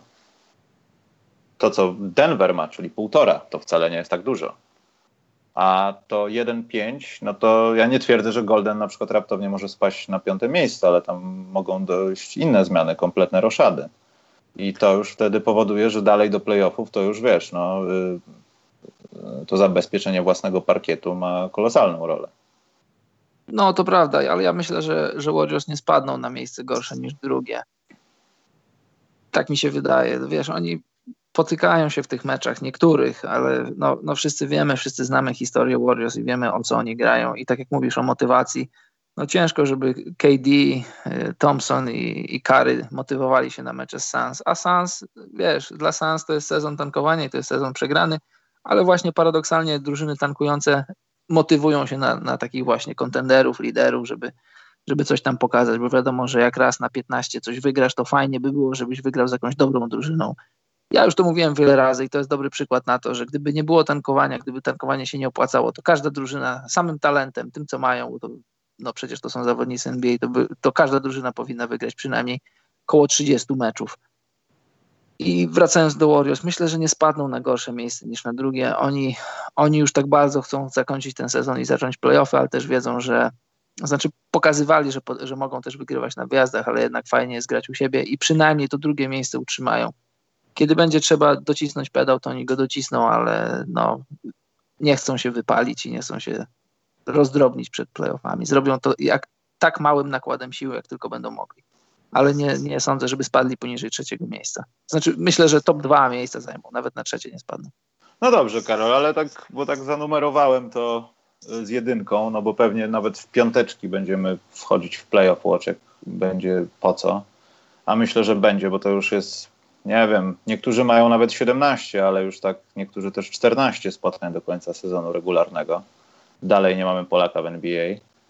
Eee, jak myślisz, I Karol? No, no, I, dalej no. Łotwa, I dalej Łotwa ma czterech. Łotwa, która ma poniżej dwóch milionów mieszkańców. Dokładnie. Także sekunda ciszy za tym. A teraz pytanie. Ósemka jest zamknięta na zachodzie, Karol. Jak myślisz? No, Bo... myślę, że, no, no, chciałbym, żeby nie, znaczy nie mam nic do nikogo, żeby ktoś odpadł. Znaczy dobrze, personalnie mówimy o Sacramento i Minnesocie. Tak. No jasne, mówimy o Sacramento, Minnesocie i, i Clippersach i San Antonio, chociaż myślę, że San Antonio na 100% wejdą, to rzecz tyczy się jedynie Clippersów, Kings i Minnesoty. No, no powiedzmy, no, na, ja myślę, że na 86% już nic się nie zmieni, że, że Clippersi wejdą do playoffów, bo oni chcą tych playoffów i, i oni mają drużynę do tego, żeby to zrobić. Znaczy Sacramento też ma i Sacramento przegrało po meczu gwiazd, nie wiem, 5 albo 6 meczów, w których wynik to było 5 punktów albo mniej, wiesz, i gdyby oni te wszystkie mecze wygrali, bo mogli je wygrać, to, to sytuacja by wyglądała całkiem inaczej. No ale teraz są już cztery, tracą 4,5 meczu do, znaczy cztery mecze, równo cztery mecze tracą, tracą do Clippersów. No to jest, no to, to dużo jest, jak masz do końca sezonu, jak masz do końca sezonu meczów, e, powiedzmy tam 14 czy 15 i wiadomo, że, że ich los już nie leży tylko w ich rękach, tylko też w rękach Clippersów, żeby Clippersi się potykali, a Clippersi nie chcą się potykać. Więc ja myślę, że ósemkę już znamy zachodu. Karol niestety e, ro, jakoś roz, rozkojarzył mnie czat i mm, e, Pysia DK napisała, Karol jeździłbyś niskim samochodem i przy każdym szybszym przejeżdżaniu przez próg rysował spodem, to też byś jechał 5 na godzinę. Może u ciebie same Lambo jeżdżą, Karol, jakieś? Tak, ja wiem, tylko że rzecz właśnie nie tyczy się niskich samochodów. Gdybym widział same niskie samochody, to wiedział, okej, okay, człowiek ma niski samochód, musi uważać. Są normalne samochody takie, że... Cholera, myślałem, że taki jest dobrobyt, żebym się tam przeprowadził. Zapraszam. Y, Karol, zajrzałem tutaj do Bask na Basketball Reference, bo oni chyba mają współdzielony ten e, licznik prawdopodobieństwa awansowania do playoffów. No i Minnesota ma 4,5 chyba. A Clippersi ile? Clippersi mają 98,7. Widzisz, a ja dawałem 86. Minnesota ma 0,2, więc już no. zdycha, ale to też są jakieś tutaj wliczone, wliczone projections i w ogóle, wiesz, trudność terminarza, ten SOS no, tak, cały tak. i tak dalej. Ale Sacramento na razie ma 4,5 dokładnie, tak. E, myślisz, że kolejność jakoś znacząco się zmieni, jeśli chodzi o Golden State i Denver? Bo tak, wiesz, myślę, czy, czy może jednak tak się nie stać. Denver, Denver bardzo chciałaby być na pierwszym, bardzo chciałoby być na pierwszym miejscu. I Denver by są, chcieli być Są mocno rozpędzeni i oni nie odpuszczą tak łatwo. Właśnie to jest, widzisz, to jest właśnie rzecz. Denver, młody zespół, zespół głodny i oni chcieliby wygrać y, ligę, to znaczy przed, po, po rozgrywkach regularnych, jeśli im się da. Warriors znają swoją wartość i oni wiedzą, że kiedy przyjdzie co do czego, to Game 7 mogą grać też na obcym parkiecie. Dla nich najważniejsze, żeby w zdrowiu dojść do playoffów. I no, ja powiedziałem, nie, nie sądzę, żeby Warriors spadli poniżej top 2, a które z tych miejsc zajmą, no to, to, już, to już będzie zależało od tego, jak wyjdą nastawieni w tych pozostałych meczach. No bo oni są faworytem w każdym meczu, prawie każdym hmm. meczu. I też zobacz, brali, braliśmy, nie, mieliśmy o tym, no przecież był marzec 2018 z naszym udziałem. No i pamiętasz, gdzie było Denver wtedy? No Denver w sensie, wtedy... Denver w sensie przecież, no, no, pamiętam, pamiętam. Przecież Denver zagrali ostatni mecz. Akurat tak się kalendarz super ułożył, że no super, nie super, zależy jak dla kogo, że dwie zainteresowane drużyny zagrały ze sobą mecz, gdzie stawką było wejście do playoffów. Minnesota, do, Denver. Dokładnie. I ja już nie twierdzę, nie chcę szukać jakiegoś dowodu na to może, żeby udowodnić fakt, że Denver to, co jest teraz, to jest inne Denver, które było Natomiast chodzi tutaj o to, że ktoś, znaczy to też, no, może to trochę dzieło przypadku, no i dobrej, dobrze grającej drużyny, dobrze działającej wreszcie. Eee, Anser to nieważne. Ważne, że robią taką robotę, że są na drugim miejscu na zachodzie. Eee, chodzi mi o to, że ktoś odrobił lekcję, że te nawet najmniej istotne spotkania są w tym momencie sezonu bardzo istotne.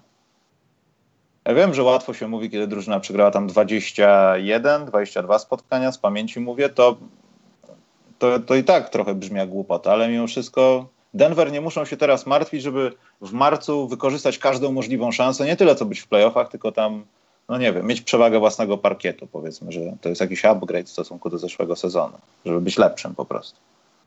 No to prawda i oni też oni nie grają z presją zdobycia tytułu. To jest młoda drużyna i dla nich w ogóle sukcesem jest, że po paru sezonach przerwy wchodzą do playoffów.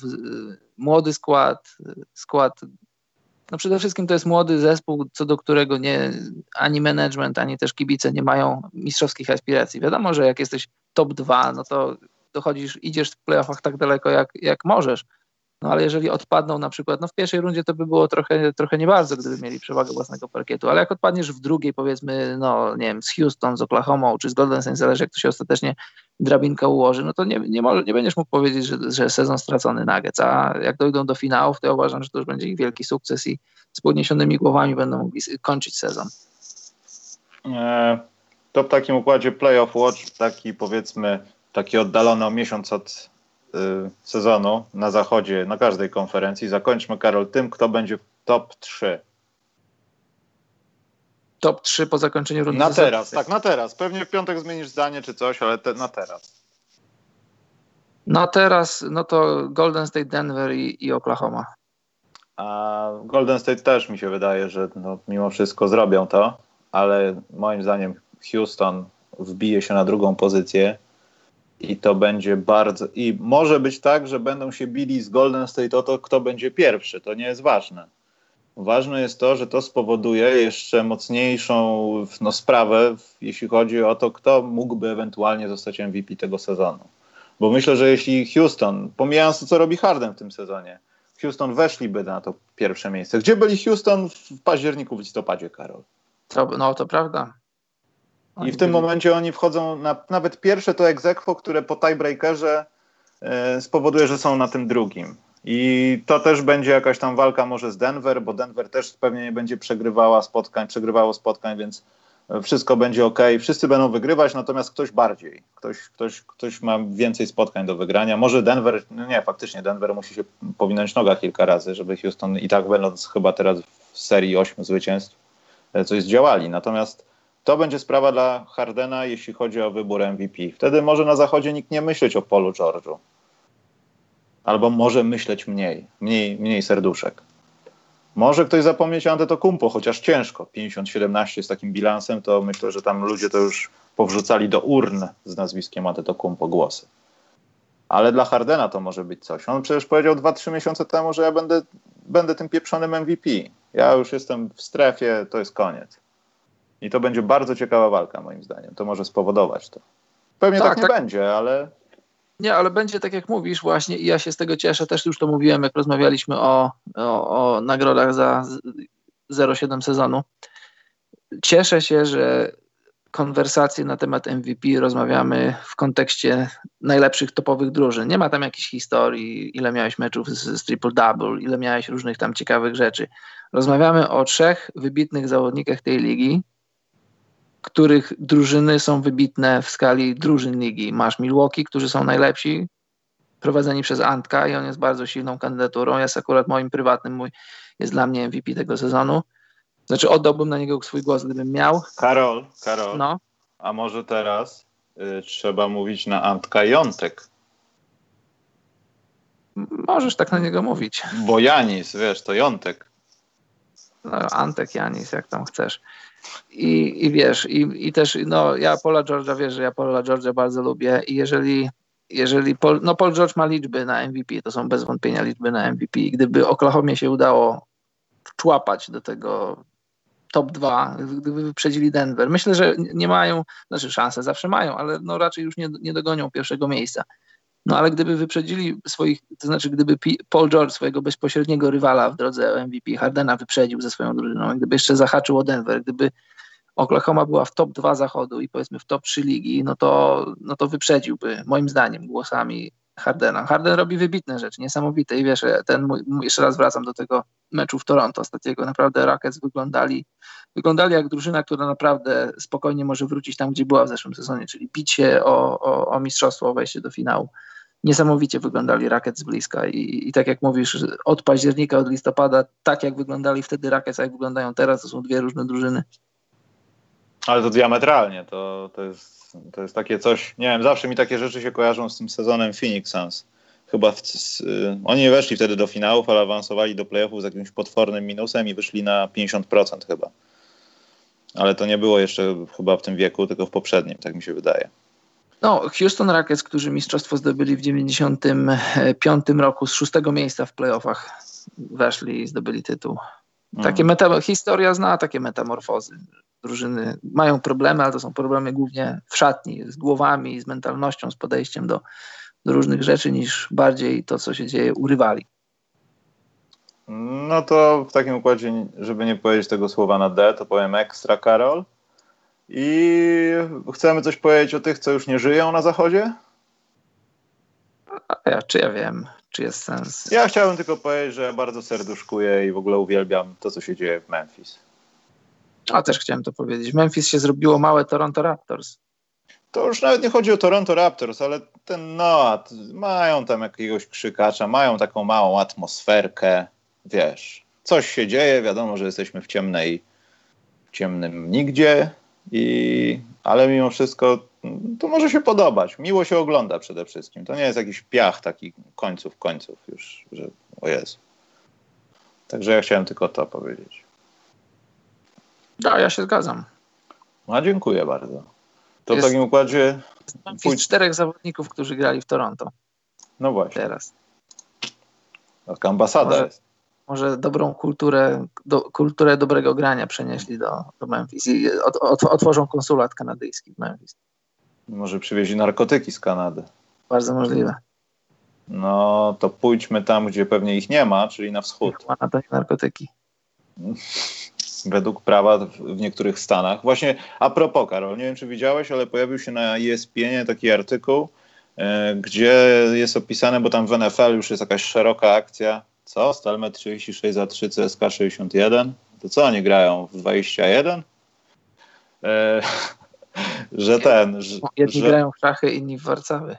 Ja to gdzieś mam na wierzchu, ja zaraz wam wkleję. To jest artykuł mówiący o tym, e, chyba NHL to jest jednak, jak wygląda przyszłość, jeśli chodzi właśnie o zezwolenie zawodnikom na korzystanie z medycznej marihuany.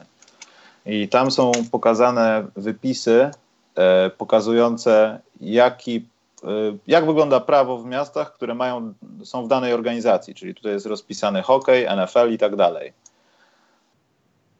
Prawa, gdzie inaczej, na 31 drużyn hokejowych 28 jest w miejscach, gdzie marihuana, przynajmniej nawet tam medyczna, e, jest zezwolona. W jakimś tam, nie wiem, tam są jakieś rozpisane, że nie wiem, są specjalnie preparowane rośliny, albo możesz iść do sklepu, albo musisz mieć receptę. Tam są jakieś rozpiski w tym artykule, który wkręciłem, wkleiłem na, na czacie. I do czego zmierzam? W NFL jest to 71%. W NBA z Karol zgadnij ile jest. To jest najmniejszy odsetek procentowy tych miast, gdzie wolno wśród czterech y, tych profesjonalnych organizacji z baseballem hmm. licząc. Tu nie ma chłapi. Gdzie wolno w NBA? No to, no to, to są no, Raptors, to jest y, Nuggets. Nie, ale strzel no. liczbę. Masz 30 drużyn. Ile, gdzie jest y, to legalne? W jakiejś tam najmniejszej formie, nawet bardzo kontrolowanej. No, zdziwiłbym się, gdyby, gdyby to było więcej niż cztery.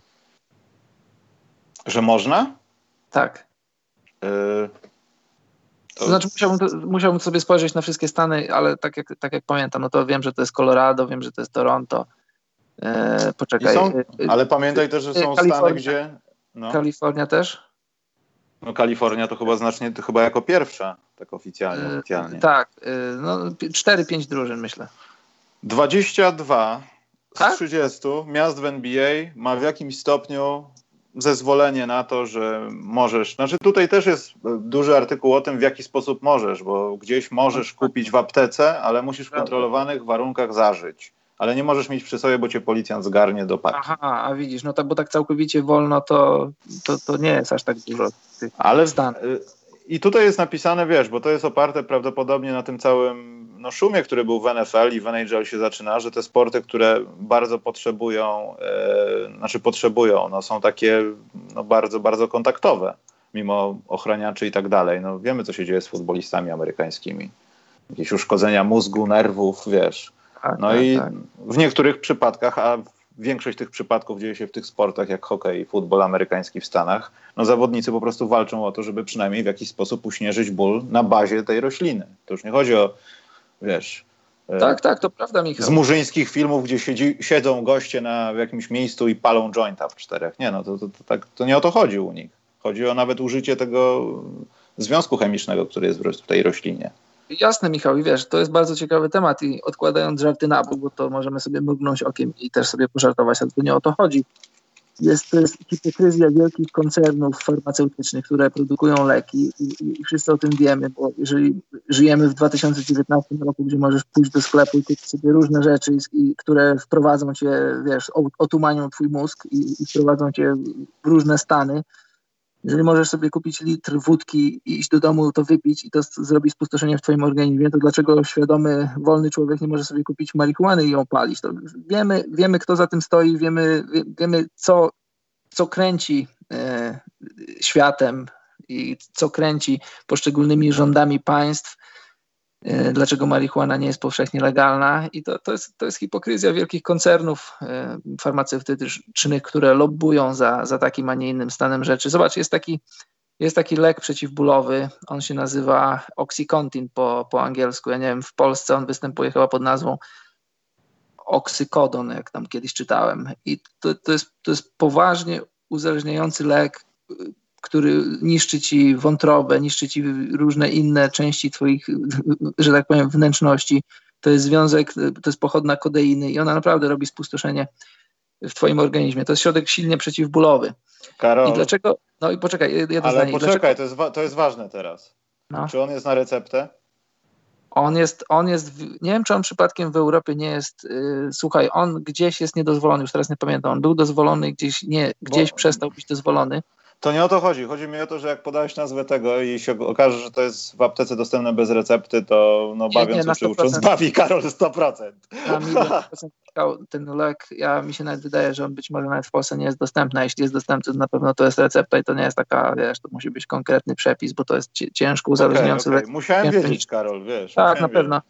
I podczas gdy, gdy zawodnik, tak jak mówisz, ci zawodnicy NFL są poddawani takim przeciążeniom, mają takie zniszczone ciała przez, przez ten sport i ty nie możesz sobie zażyć tej marihuany już w jakiejkolwiek tam postaci. Ja nie mówię, że musisz się upalić, tylko to na różnych, możesz, możesz tam używać oleju, możesz używać różnych tam pochodnych marihuany i nie możesz uśmierzyć sobie bólu. Nie, poza jest... tym już się używa określonych związków, z tego co czytałem tak, z rośliny, która kontroluje bóle, nie bóle, jakieś wiesz, no ataki, to, to już jest gruby przemysł, no. Co tak, tu nie mówić. Zobacz, yy, daleko nie trzeba szukać, jeśli mówimy o, na bazie NBA, bo o tym mówimy. Steve Kerr yy, przeszedł bardzo poważną operację pleców dwa albo trzy lata temu i on, on się nie krył z tym, że jemu marihuana pomogła po prostu w normalnym funkcjonowaniu, bo no, on, on ciężko prze, przeżył tą swoją operację, bo to była bardzo poważna operacja kręgosłupa i przecież pamiętasz, yy, i słuchacze też pamiętają, że Steve Kerr z tego powodu opuszczał mecze, Luke Walton przejmował jego obowiązki, bo Steve Kerr nie mógł normalnie funkcjonować, nie mógł stać, nie mógł siedzieć. To jest, to jest, to jest bardzo ciekawy temat i to jest bardzo poważny temat. No, miejmy nadzieję, że, że, to, jeśli mówimy o kruszeniu różnych murów, że te, te mury da się skruszyć, że to lobby farmaceutyczne jakoś jest do ruszenia. No i to tutaj, to jest temat na zupełnie inny podcast, Karol, ale to też nie chodzi o lobby medyczne, tylko nawet jakieś etyczne względy, wiesz. No, patrz no na tak, przykład to, w Polsce. O, o jakiej, tak, o jakiej etyce mówisz, skoro możesz iść do sklepu i kupić, u, upić się alkoholem i, i najeść się różnych tabletek, jeśli znasz ich działanie, a, a nie możesz robić innych rzeczy? Dlaczego państwo regulujecie w jednej kwestii, a nie reguluje w innej? Dlaczego w ogóle macie regulować, że za, za opodatkowane pieniądze nie możesz kupić rzeczy, które chcesz kupić? Dlaczego państwo ma być, ma być twoim, e, ja wiem, jakimś aniołem stróżem, twoim pasterzem, który cię trzyma za rękę, ale to, to jest temat, no może już nie. No, na zupełnie inny podcast. Na zupełnie inny podcast.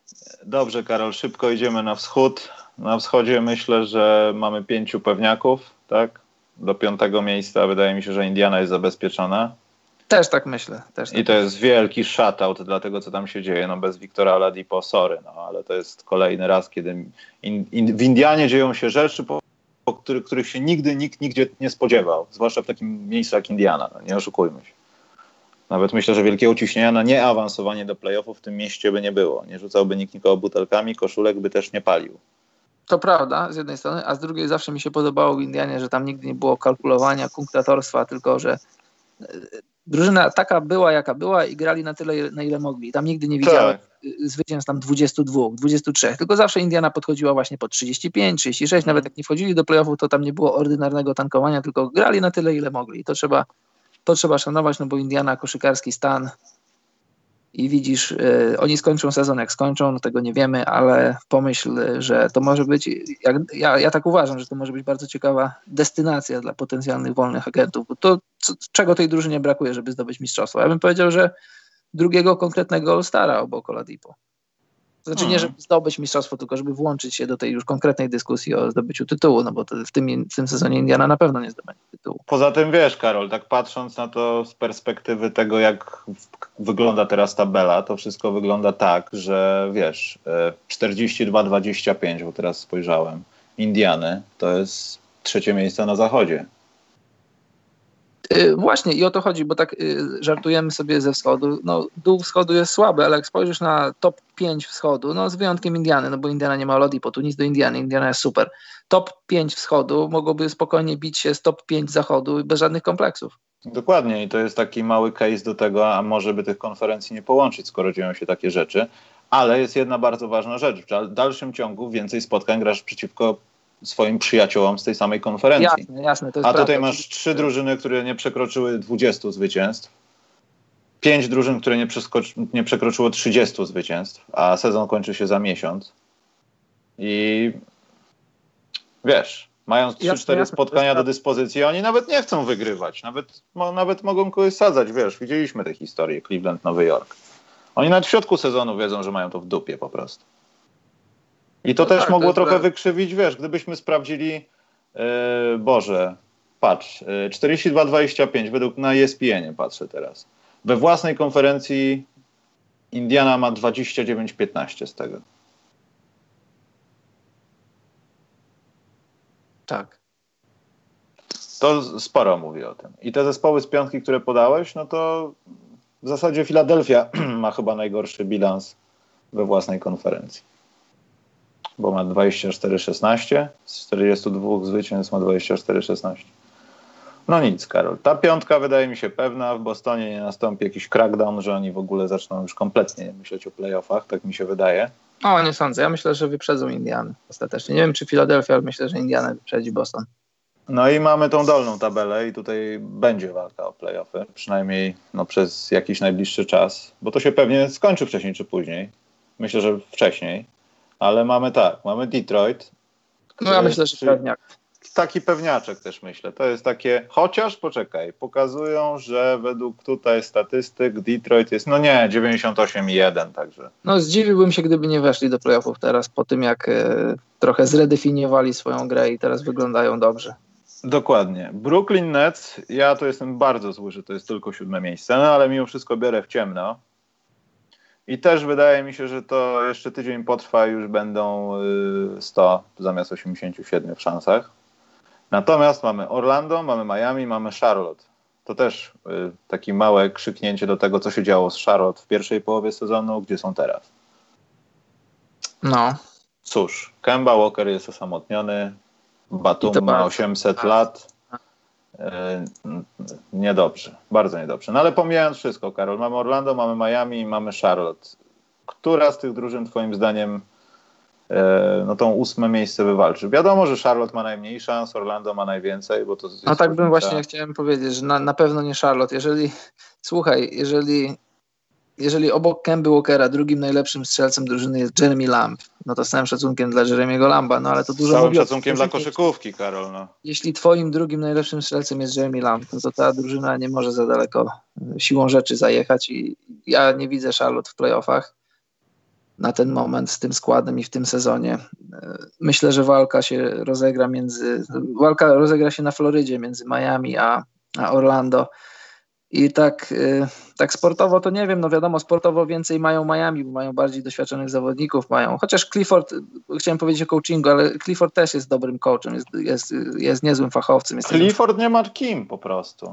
Właśnie, właśnie o to chodzi. Y, daje, ja daję większe szanse Miami z racji doświadczenia, z racji tego, że y, no, w Orlando masz Wucewicza, masz czasem Terensa Rossa, który, który może odpalić, masz takiego chimerycznego Arona Gordona, ale to jest takie trochę, nigdy nie wiesz co dostaniesz jak, jak oglądasz Orlando Magic. Czasem mogą wygrać z Bostonem na wyjeździe, a czasem przegrać z Chicago u siebie i tego, tego nigdy nie wiesz. Owszem. Ja, ale ja widzisz, właśnie to powiedziałeś, a to jest w charakterze Miami bardzo ważne moim zdaniem, bo Miami ma tak samo tylko z drużynami, które są na topie. No. Mo mogą, mogą jakimś, wiadomo, pięciu spotkań nie wygrają w playoffach, ale psim swędem mogą ograć na 10 trzy razy ma Golden State Warriors, powiedzmy. No na przykład. I myślę, że to przynajmniej z mojej perspektywy ja bym chciał, żeby Miami było, już nawet pal 6 tego Wade'a, który odchodzi, ale naprawdę chciałbym. Chciałbym zobaczyć Miami w playoffach na tym ósmym miejscu. Może powalczą z Milwaukee, chociaż to jest wątpliwe, bo nie mają meczapu w zasadzie jak mało kto na Antka. Powalczyć powalczą, ale nie wygrają. Może uda im się wyrwać jeden mecz. Gdyby akurat do takiego meczapu doszło, no ale no nie mają siły, przede wszystkim nie mają nic, nie mają nic, co mogliby rzucić na, na Antka, czy to czy w obronie, to już nie mówię w obronie, ale coś, żeby zrównoważyć jego, jego siłę ognia. No nie, nie, nie teraz, nie na ten moment. Ale no, też, też daje, daje dużo większe szanse Miami niż Orlando w tym bezpośrednim pojedynku, mimo że bilanse bardzo podobne, 31-35 i 31-37 w tym momencie. Okej, okay, Karol, to w takim układzie też trójeczkę zwymiotujmy swoją, ale chyba jest taka bez, bez kłótni jakiejś. Chociaż może jakby ta Indiana. Dobra, ja na trzecim chcę mieć Indianę, a dwa pierwsze miejsca, no to wiadomo jak. Tak jak no teraz wiadomo. Milwaukee, Toronto, ja, ja daję Boston. No co ty, Boston myślisz da radę? Tak, myślę, że da radę. To jest jedno spotkanie w zasadzie do tych dwóch, które są egzekwa. Słuchaj, może się mylę, no ale tak mi się wydaje. A ja wierzę w to, że zaczął się teraz winning strike w Atlancie i wygrają wszystko do końca sezonu i, i może będą na dziewiątym. Dobrze. Dobrze. Nie, to się nie stanie, ale fajnie, podoba mi się Atlanta. Jak możecie oglądać Atlantę z powtóreczki, proszę bardzo. Ja tam odpowiem na pytanie dotyczące Younga, tego, tak, Younga. Karol, ciebie też zapytam, bo to było chore dosyć, jeśli chodzi o sędziowanie. Ale myślę, że możemy przejść do pytanek. I tutaj, Karol, zaczniemy od dwóch zaległych, które sobie zapisałem, mam nadzieję, bo jeśli nie, to tak, mam. E, Ireneusz Iksiński pytał w zeszłym tygodniu, czy Towns według Was poprawi obronę? Czy my się tego spodziewamy, czy... Myślę, że jeśli tego nie zrobił przez określony czas w NBA, to już raczej nie zamieni się w y, Ibakę bądź, y, nie wiem, nawet troszkę Bama Adebayo. Myślę, że nie mamy na to nadziei zbyt dużych, bo to się nie dzieje bardzo często. Paul George ja powiem, zawsze no. bronił dobrze. Nigdy, znaczy od początku miał jakieś tam drobne kłopoty, ale im głębiej wchodził w swoją karierę, tym bardziej sam wiedział, co się dzieje i co musi robić. To jest takie nawet własne obserwacje, jeśli chodzi o obronę, bez jakiegoś specjalnego uczenia czy pokazywania tajnych rzeczy. Wykorzystywanie swoich atutów. I u George'a to widać, ale, ale on to miał wcześniej. Przede wszystkim miał predyspozycje, szybkie ręce. Pytanie brzmi, czy Carl Anthony Towns poprawi obronę, tak? Czy tak. będzie lepszy w obronie? No ja tak. odpowiadam, że tak, no bo gorszy już nie może być. O Boże, no w sumie to jest dobra odpowiedź. No, słuchaj, Michał, no jak, na, jak na gracza po tym, o, o, na poziomie All-Star, to jest duża dysproporcja między nim atakującym, a nim broniącym. No to jeśli on się szanuje, a się szanuje, jeśli a ma, też ma kontrakt y, gwiazdorski, no to no, no musi być lepszy w obronie. No, nie wyobrażam sobie, że mógłby być gorszy. No, jak, jak, jak, może być wyglądać, jak może wyglądać jego gorsza wersja w obronie? No chyba nie, chyba nie ma takiej. No nie, no to nie. Więc e, tak być lepszy. Tak, tak, też mi się, to jest dobra odpowiedź, bardzo mi się podoba. Purple Rain film pytał wtedy też, gdyby sezon kończył się w lutym, komu z Free Agents 19 dalibyście maksa? No to już jak gdyby się sezon skończył, Karol, czyli jesteśmy w takich chorych trochę, ale wirtualnych wakacjach. I komu dałbyś maksa, Karol? No, jeśli pytanie nie jest podchwytliwe, no to najlepszym zawodnikiem tej wolnej agentury jest KD. Jemu daje największe pieniądze. Ale co? Zapłaciłbyś mu maksymalny kontrakt? E, tak, na ten moment tak. Gdyby, gdyby chciał, gdyby jestem GM-em jakiejś drużyny i przychodzi i pytam KD, czy chcesz do nas przyjść, on mówi, że tak, ja, ja mu daję maksymalny kontrakt, jeśli będzie go chciał. Aha, bo mi się wydaje, a jak długi byłby to Karol kontrakt? Maksymalnie no, długi? Warriors mogą dać mu 5 lat, każda inna drużyna 4. Słuchaj, KD ma teraz 30 lat, we wrześniu będzie miał 31. Myślę, że przynajmniej, że myślę, że bez spokojnie będzie mógł wypełnić ten kontrakt na poziomie na takim. No właśnie, wydaje mi się, chciałem to powiedzieć, że to może być jego ostatni duży kontrakt.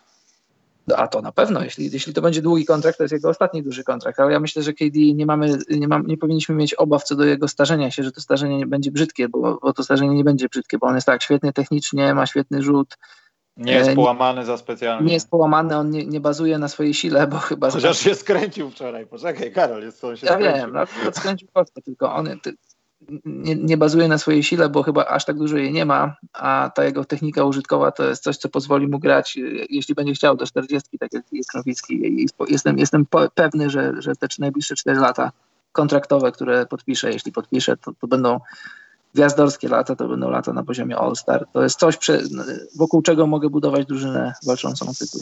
No dobrze, ale tak teraz podchwytując to pytanie, no to masz tak, wiadomo, że KD jest no-brainerem tutaj, powiedzmy. O. Potem mamy Lenarda. Yy, tak. Czy nie mamy no. Lenarda? I potem Dobry. mamy w tej grupie tych trzech zawodników potencjalnie Kyriego Irvinga i za nim mamy Kemba Walkera, powiedzmy. Ja, ja, ja bym miał Kemba, ja bym Kemba Walkera przedstawił ponad Kyriego Irvinga. Z jednego prostego celu. On ma, nie ma kłopotu z motywacją i z głową, a Kyrie zdaje się ma.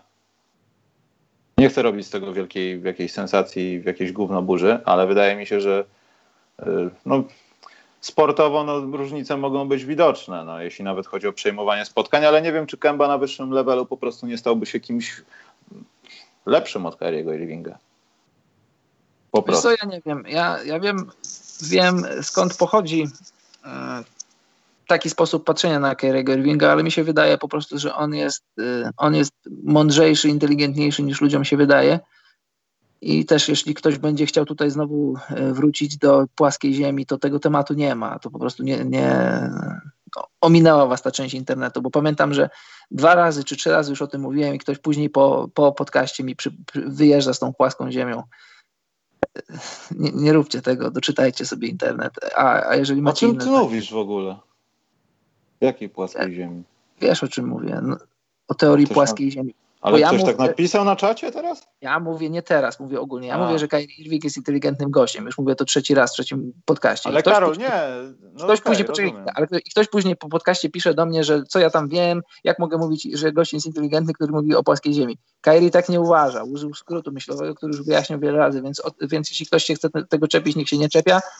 I, i ja uważam, że, że Kyrie jest, jest, wiesz, tak na niego patrzymy, bo on lubi filozofować podczas y, udzielania wywiadów i dlatego tak na niego patrzymy. Kemba Walker jest raczej takim e, skromniejszym, takim, e, że tak powiem, bardziej twardo stąpającym po ziemi człowiekiem i tak trochę inaczej na niego patrzymy.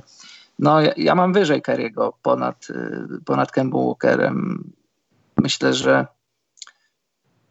wiesz, zdania są podzielone, ale ja myślę, że, że Kyrie może być twoją pierwszą opcją w drużynie walczącej o tytuł. I yy. mogę, wiadomo, że, że nie jest tytanem zdrowia i to jest zawsze duży znak zapytania. Jest też zawodnikiem, no, no nie jest jakimś gigantem, jeśli chodzi o, o fizyczność. No, ale no, talent to, to, to jest niezaprzeczalna rzecz. Rzucał też wielkie rzuty w playoffach. On Jasne. Jest, on, i to, co tu dużo mówić, jego wszyscy mówią, że ciężko jest obronić gościa, to się widzi. No, to jest coś, co oglądasz cały czas. Ten gość jest niski, on nie będzie ci skakał nad głową, ale on znajdzie odpowiedni ułamek sekundy od Tiso, gdzie y, rzuci teardropa, a ty wiesz, że masz 8 metrów i tak jesteś centymetr wyskoczywszy, że i tak ta piłka leci nad tobą, bo to wszystko jest zrobione po to, żeby cię zabić po prostu. Rzut od tablicy z dwutaktu, kto teraz tak robi? A to jest tak skuteczna broń, że Irving sobie wierzy, czasami prawa, lewa strona, ta piłka leci od dechy tam. Ludzie mogą skakać nad głową nad obręczą. Co z tego, skoro nie zrobią tego w porę? A już nie mówię o jego szykanowaniu i szmaceniu ludzi na pierwszym kroku po koźle. To się dzieje, no po prostu to się dzieje, tylko uważam, że Kemba byłby lepszy w lepszym systemie. I wtedy zaczęlibyśmy rozmawiać o tym, czy Kemba jest naprawdę na tym elite level, jak się mówi cały czas. Nie wiem, od trzech lat on tam jest, ale Charlotte jest nigdzie z tego powodu. No to jest, trochę, sam.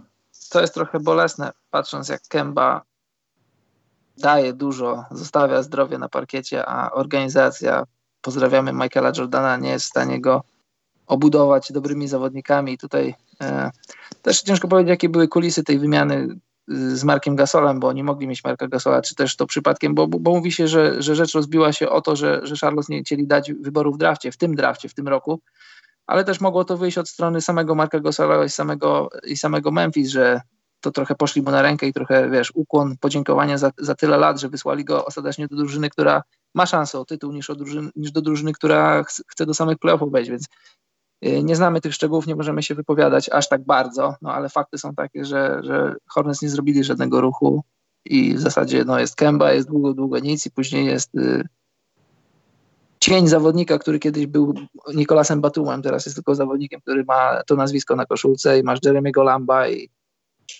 i całą grupę takich różnych, y, niektórzy są śmieszni, niektórzy są fajni, niektórzy są, nazywają się Frank Kamiński trzeci. No, Frank Kamiński. Trzeci, Frankiem, trzeci. Ciekawe, kim był Frankiem. Drugi i pierwszy. To się stało z dwójką, wiesz. Poczekaj, Karol, e, bo ja patrzę jeszcze na jakieś pytanka, może bieżące, jak nie, to uciekamy zaraz. E, tutaj z wizą to odpowiedziałeś. Purple Rain film, on to ma w ogóle te pytania, on cały czas jest przygotowany, on siedzi i nas po prostu pyta o wszystko bardzo dobrze. Może to być pomysł na jakiś odcinek. Oglądalność NBA leci na web. Silver ma rezygnować. Startujecie w wyborach na nowego komisarza. Jakie punkty kampanii wyborczej przedstawicie? Słuchacze wybiorą. NBA żąda dostępu do morza. Eee... Nie, żartuję. Ja bym, ja bym był chyba pierwszym komenta- ko- przepraszam, komisarzem, który y, dążyłby do tego, żeby pieprzyć poprawność polityczną. Może nie po bandzie, jak to się mówi, ale by pieprzyć to nie brać udziału w akcjach mówiących o koszykarkach WNBA, które zarabiają po 50 tysięcy dolarów i trzeba puścić ckliwą reklamę, że ja też pracuję tak ciężko jak LeBron, tylko guzik zarabiam. What the hell, wiesz. To jest wasza organizacja, radźcie sobie. No, w sensie możemy wam pomóc, wspierać, pilotażować, no ale nie zmuszajcie nas do takich działań. Ja bym jako komisarz ograniczył tego typu sprawy. E, no w, takim, w takiej alternatywnej rzeczywistości, gdyby mówisz tutaj e, w tym pytaniu, spada oglądalność. Dlaczego spada oglądalność? I jeżeli zastanawiamy się, co poszło nie tak, no to, to też myślę, że e, mówisz tutaj tam o kobietach, o różnych innych rzeczach. To, to są rzeczy znaczy, ważne. Nie, to nie chodzi mi o kobiety, Karol. Tutaj ale pozwól mi. Bo dokończyć. robisz ze mnie szowinistę teraz. Nie, nie chodzi mi o to, nie chodzi mi o to, bo nie, da, nie dałeś mi dokończyć zdania, a w drugiej części tego zdania już nie robiłbym z ciebie szowinisty, bo wcale nie robię. Chodzi mi o to, że Chodzi mi o to, że NBA zaczyna wspierać coraz więcej różnych pozakoszykarskich inicjatyw i to są rzeczy ważne, na przykład wspieranie kobiet jest ważne, walczenie o ich prawa, różne inne rzeczy, tylko że tych aspektów życia pozakoszykarskich jest coraz więcej, NBA w to wchodzi i wiesz, y, różny jest sposób postrzegania tych, tych inicjatyw. I to generalnie na dobre wychodzi NBA, ale, ale też nie zawsze. Myślę, że nie zawsze. Więc ja, ja, tak samo jak ty skupiłbym się, niech NBA będzie NBA, niech NBA będzie przede wszystkim ligą koszykówki, a dopiero na drugim miejscu niech się NBA wypowiada na tematy ważne dla świata. To jest jedna sprawa. Druga sprawa, jeżeli spada oglądalność, to dlaczego? No ja uważam, że, że tak, że idziemy, poszliśmy trochę za bardzo w stronę show, trochę za, mało, trochę za bardzo odjechaliśmy od koszykówki, więc yy, wracam do prawideł dobrego sędziowania. Nie? Bo wiesz, yy, też trzeba zrozumieć, y, zrozumieć, dlaczego sędziowanie w NBA poszło w taką stronę, a nie w bo chyba zdajecie sobie sprawę z tego, że NBA to jest show, to jest produkt, który musi się sprzedać.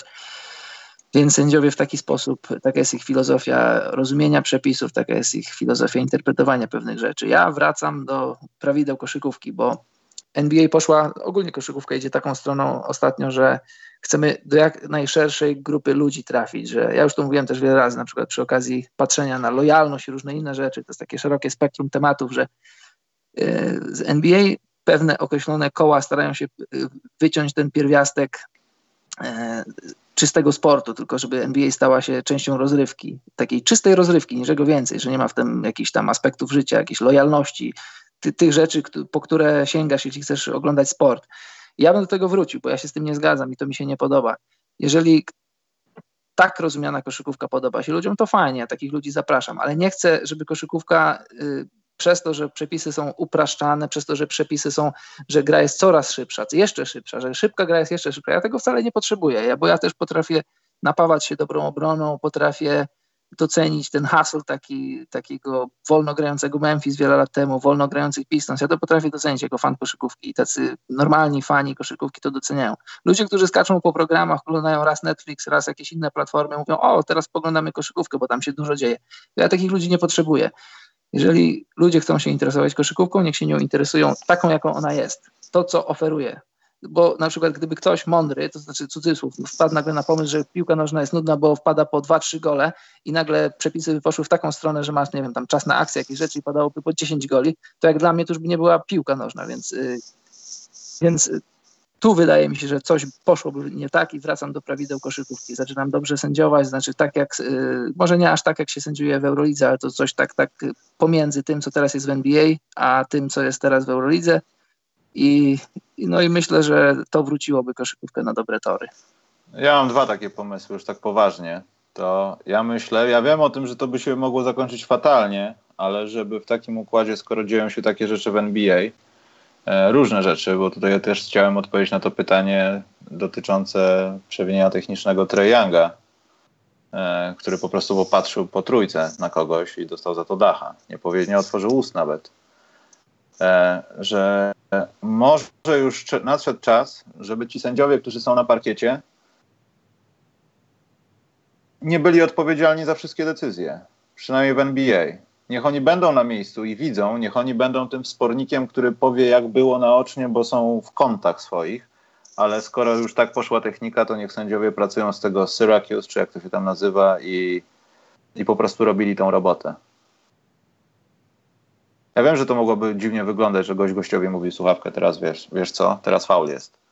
Ale jeśli chcemy pozbyć się i to już zależy od tego, jak władze ligi postąpią, no ale jeśli chcemy być tacy bardzo czyści, transparentni i nieomylni, no to musimy doprowadzić do punktu, kiedy za to będzie odpowiedzialna jeszcze inna grupa osób w tym studiu z kamerami z każdym kątem widzenia.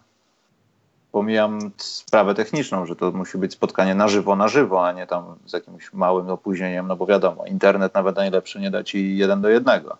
To jest myślę, że dzisiaj można o tym zapomnieć jeszcze. Ale to jest jedyna rada na to, co Karol powiedziałeś, żeby sędziowie robili swoją robotę taką, jakiej się na przykład spodziewają wszyscy, że nikt się nigdy nie pomyli. To jest już ostatni krok przed tym.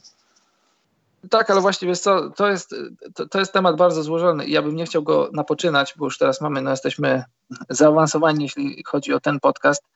Temat y, z Trejem Youngiem to, to nie ma dwóch zdań. To był fatalny, fatalny gwizdek i to się nie powinno wydarzyć. W ogóle nie powinien dostać pierwszego technicznego, bo też on, on był taki yy, no trochę nie bardzo, a ten drugi to już naprawdę była makabra. Tylko, że yy, ja, ja, nie bronię sędziów, bo czasami jak ja mówię o takich sytuacjach, ktoś mi mówi, a bo ty bronisz sędziów. Ja nie mam nic wspólnego z sędziami NBA, nie znam nikogo osobiście, nie mam aspiracji do tego, żeby sędziować w NBA, tylko, że E, tylko że rozmawiamy często na temat sytuacji, które dzieją się w NBA i mówimy na, na podstawie błędów. To ewidentnie jest błąd, tak samo jak, jak double step back Hardena nieodgwizdany, to też jest błąd. E, generalnie nie ma aż tak wielkiego problemu z sędziowaniem w NBA. Jest, jest dużo rażących błędów, tak, to się zgadza, ale w skali całej ligi, w skali tylu meczów, ile, się, ile, ile ich jest e, w sezonie regularnym, wyciąganie błędów, ewidentnych błędów, bo to są błędy, nie ma co dyskutować, i szukanie prawidłowości w błędach jest błędem samym w sobie. Szukanie prawidłowości w błędach jest błędem. I, I od tego bym zaczął dyskusję, bo wiesz, jeszcze raz wracając do tego, NBA chce być produktem, produktem czystym, ładnie opakowanym. I tak jak z mojego doświadczenia oglądania meczów na żywo, telewizja tego nie pokazuje. Zawodnicy bardzo, ale to bardzo narzekają praktycznie każdy gwizdek, czy nie gwizdek, czy no call jest komentowany, jest narzekany. I to, jeśli oglądasz mecz przy parkiecie w hali, to, to jest przeszkadzające. Naprawdę to przeszkadza. I NBA stara się to czyścić. I, I być może w wielu przypadkach, takich jak właśnie z Youngiem, idą o krok dalej w tym czyszczeniu atmosfery, w, tym, w tej dyscyplinie. Tutaj ewidentnie sędziowie poszli o krok za daleko. Na zapas. Na zapas. Tylko, że ja, ja rozumiem, rozumiem wytyczne dane sędziom przez ligę. Ludzie przychodzą, płacą kilkanaście tysięcy dolarów za to, żeby siedzieć przy parkiecie. Ludzie płacą duże pieniądze, żeby oglądać mecze gdzieś tam w hali z dobrej widoczności. Ludzie płacą pieniądze za League Pass. Ludzie chcą oglądać koszykówkę, dlatego brutalność została skasowana. I dlatego dyscyplina jest tak na, na, takim poziomie. A mimo wszystko, mimo to, tego nie widać. To często widać w League ale to najlepiej widać w hali. Zawodnicy strasznie dyskutują, strasznie narzekają. Praktycznie każdy gwizdek jest dyskutowany. Sędziowie muszą jakoś nie dać sobie wejść na głowę i, i starają się kasować takie rzeczy faulami technicznymi. Ja to rozumiem, ja znam ten mechanizm, wiem jak to działa no ale takie, wiesz, tam gdzie, drwa się rąbie, tam wióry lecą i takie, takie wióry tego, tego wszystkiego to jest na przykład Trey Young, to są na przykład takie sytuacje, że zawodnik gdzieś tam krzywo spojrzał, dostał dacha. To są błędy, one się nie powinny dziać, ale w skali całej ligi, w skali ogólnego sędziowania i patrzenia na problem, to jest, to jest nie ma problemu w NBA. To nie jest problem, to, jest, to, jest, to są dobre interpretacje i dobre wytyczne, bo gdyby tak nie było, to Liga Gwiazd byłaby taką ligą, że tam zawodnicy mieliby więcej do powiedzenia i oglądałbyś takie obrazki, że po, po, każdym faulu zawodnik przychodzi do sędziego i dyskutuje. Taki Blake Griffin wychodziłby ci z iPadem i pokazywał, widzisz, tu miałem rację. NBA tego nie chce dla naszego własnego dobra. Nawet wiem, myślę, że kibice nie zdają sobie sprawy, że nie chcą tego oglądać, bo gdyby, gdyby liga pozwoliła na to, żeby zawodnicy weszli sędziom na głowy, to oni by to zrobili. Tyle. Amen. Dobrze, Karol. Y, ja tutaj mam takie małe pytanka. Ja postaram się odpowiedzieć jak najszybciej. Zacznijmy od tego, że Kyrie i Zion w Chicago. Ja nie chcę Kyriego w Chicago. Nie. Nie, nie mógłbym znieść myśli o tym, że ktoś zabiera z mojego serca najlepszego rozgrywającego, jaki tam grał, czyli Derricka Rose'a. A on ewidentnie pobije te wszystkie rekordy i będzie mnie wkurzał. Nie chcę go. Zajona jak najbardziej. Zajona to pierwszy na lotnisko bym powitał, jakbym mógł. Także to jest moja odpowiedź. E, kolejna rzecz. Ktoś pytał o to, Gdyby Łukasz Łukasz, gdyby Dolan odszedł po tym sezonie, czy to byłaby zachęta dla wolnych agentów? Tak. Tak. Na pewno nie byłoby to odstraszaczem. Na pewno nie. Y, Bartek Misztal to dłuższe. Y, powiem ci, że jeśli chodzi o producentów i tak dalej, ja bym może wyszedł z tego, że Brooklyn, hip-hop i tak dalej, nie wiem, znalazłbym jakieś inne punkty zaczepienia do tego miejsca. Może nie jest ich za dużo, może bardziej bym promował zamiast y, tego środowiska hip-hopowego rzeczy koszykarskie, które tam się działy. Bo muzyka to w każdej hali znajdziesz kogoś, kto tymi plackami obraca i będzie wszystko jedno. A to, że ktoś tam puszcza swoją muzykę albo swoje jakieś, ma nazwisko, ma, ma, ma, ma renomę, no to jakoś, nie wiem. Nie przemawiało to do mnie nigdy na Brooklynie, ale może to dlatego, że tam z tym Jay-Z nie do końca tak było, jak, jak powinno. Dobrze, Chris Chris pytał, czy, to, czy jakby powstała drużyna z samych Amerykanów, to miałaby szansę na mistrza. E, Golden State Warriors. Z samych nieamerykanów. Z samych nie am. A, przepraszam, bo miałem okienko zasłonięte. A, to nie Amerykanów? Ja myślę, że do tego by nie doszło ze względu na to, kto byłby w kontrze.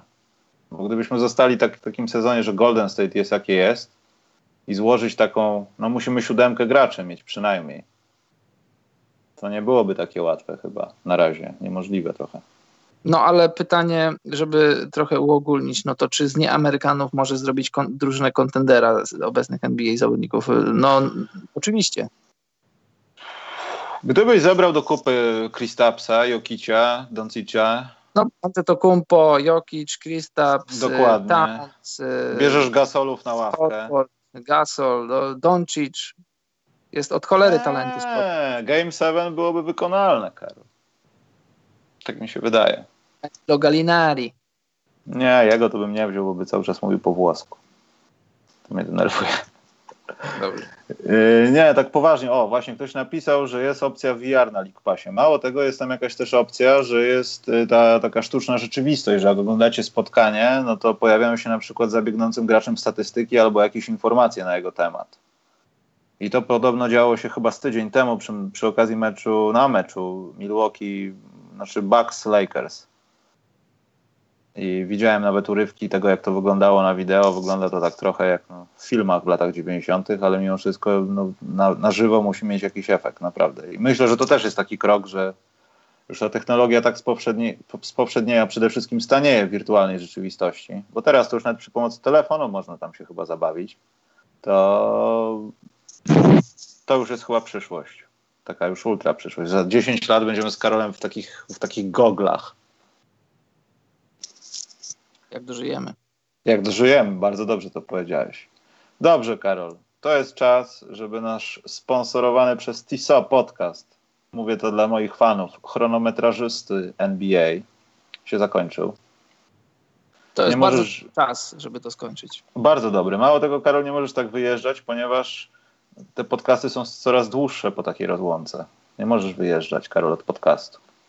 To wiesz, to tak jak y, mąż z żoną tylko się nie widzą. Nie szukajmy tam tematu, Karol, bo to będą skojarzenia, głupie komentarze mamy, na YouTube. Mamy tyle, mamy tyle sobie do powiedzenia.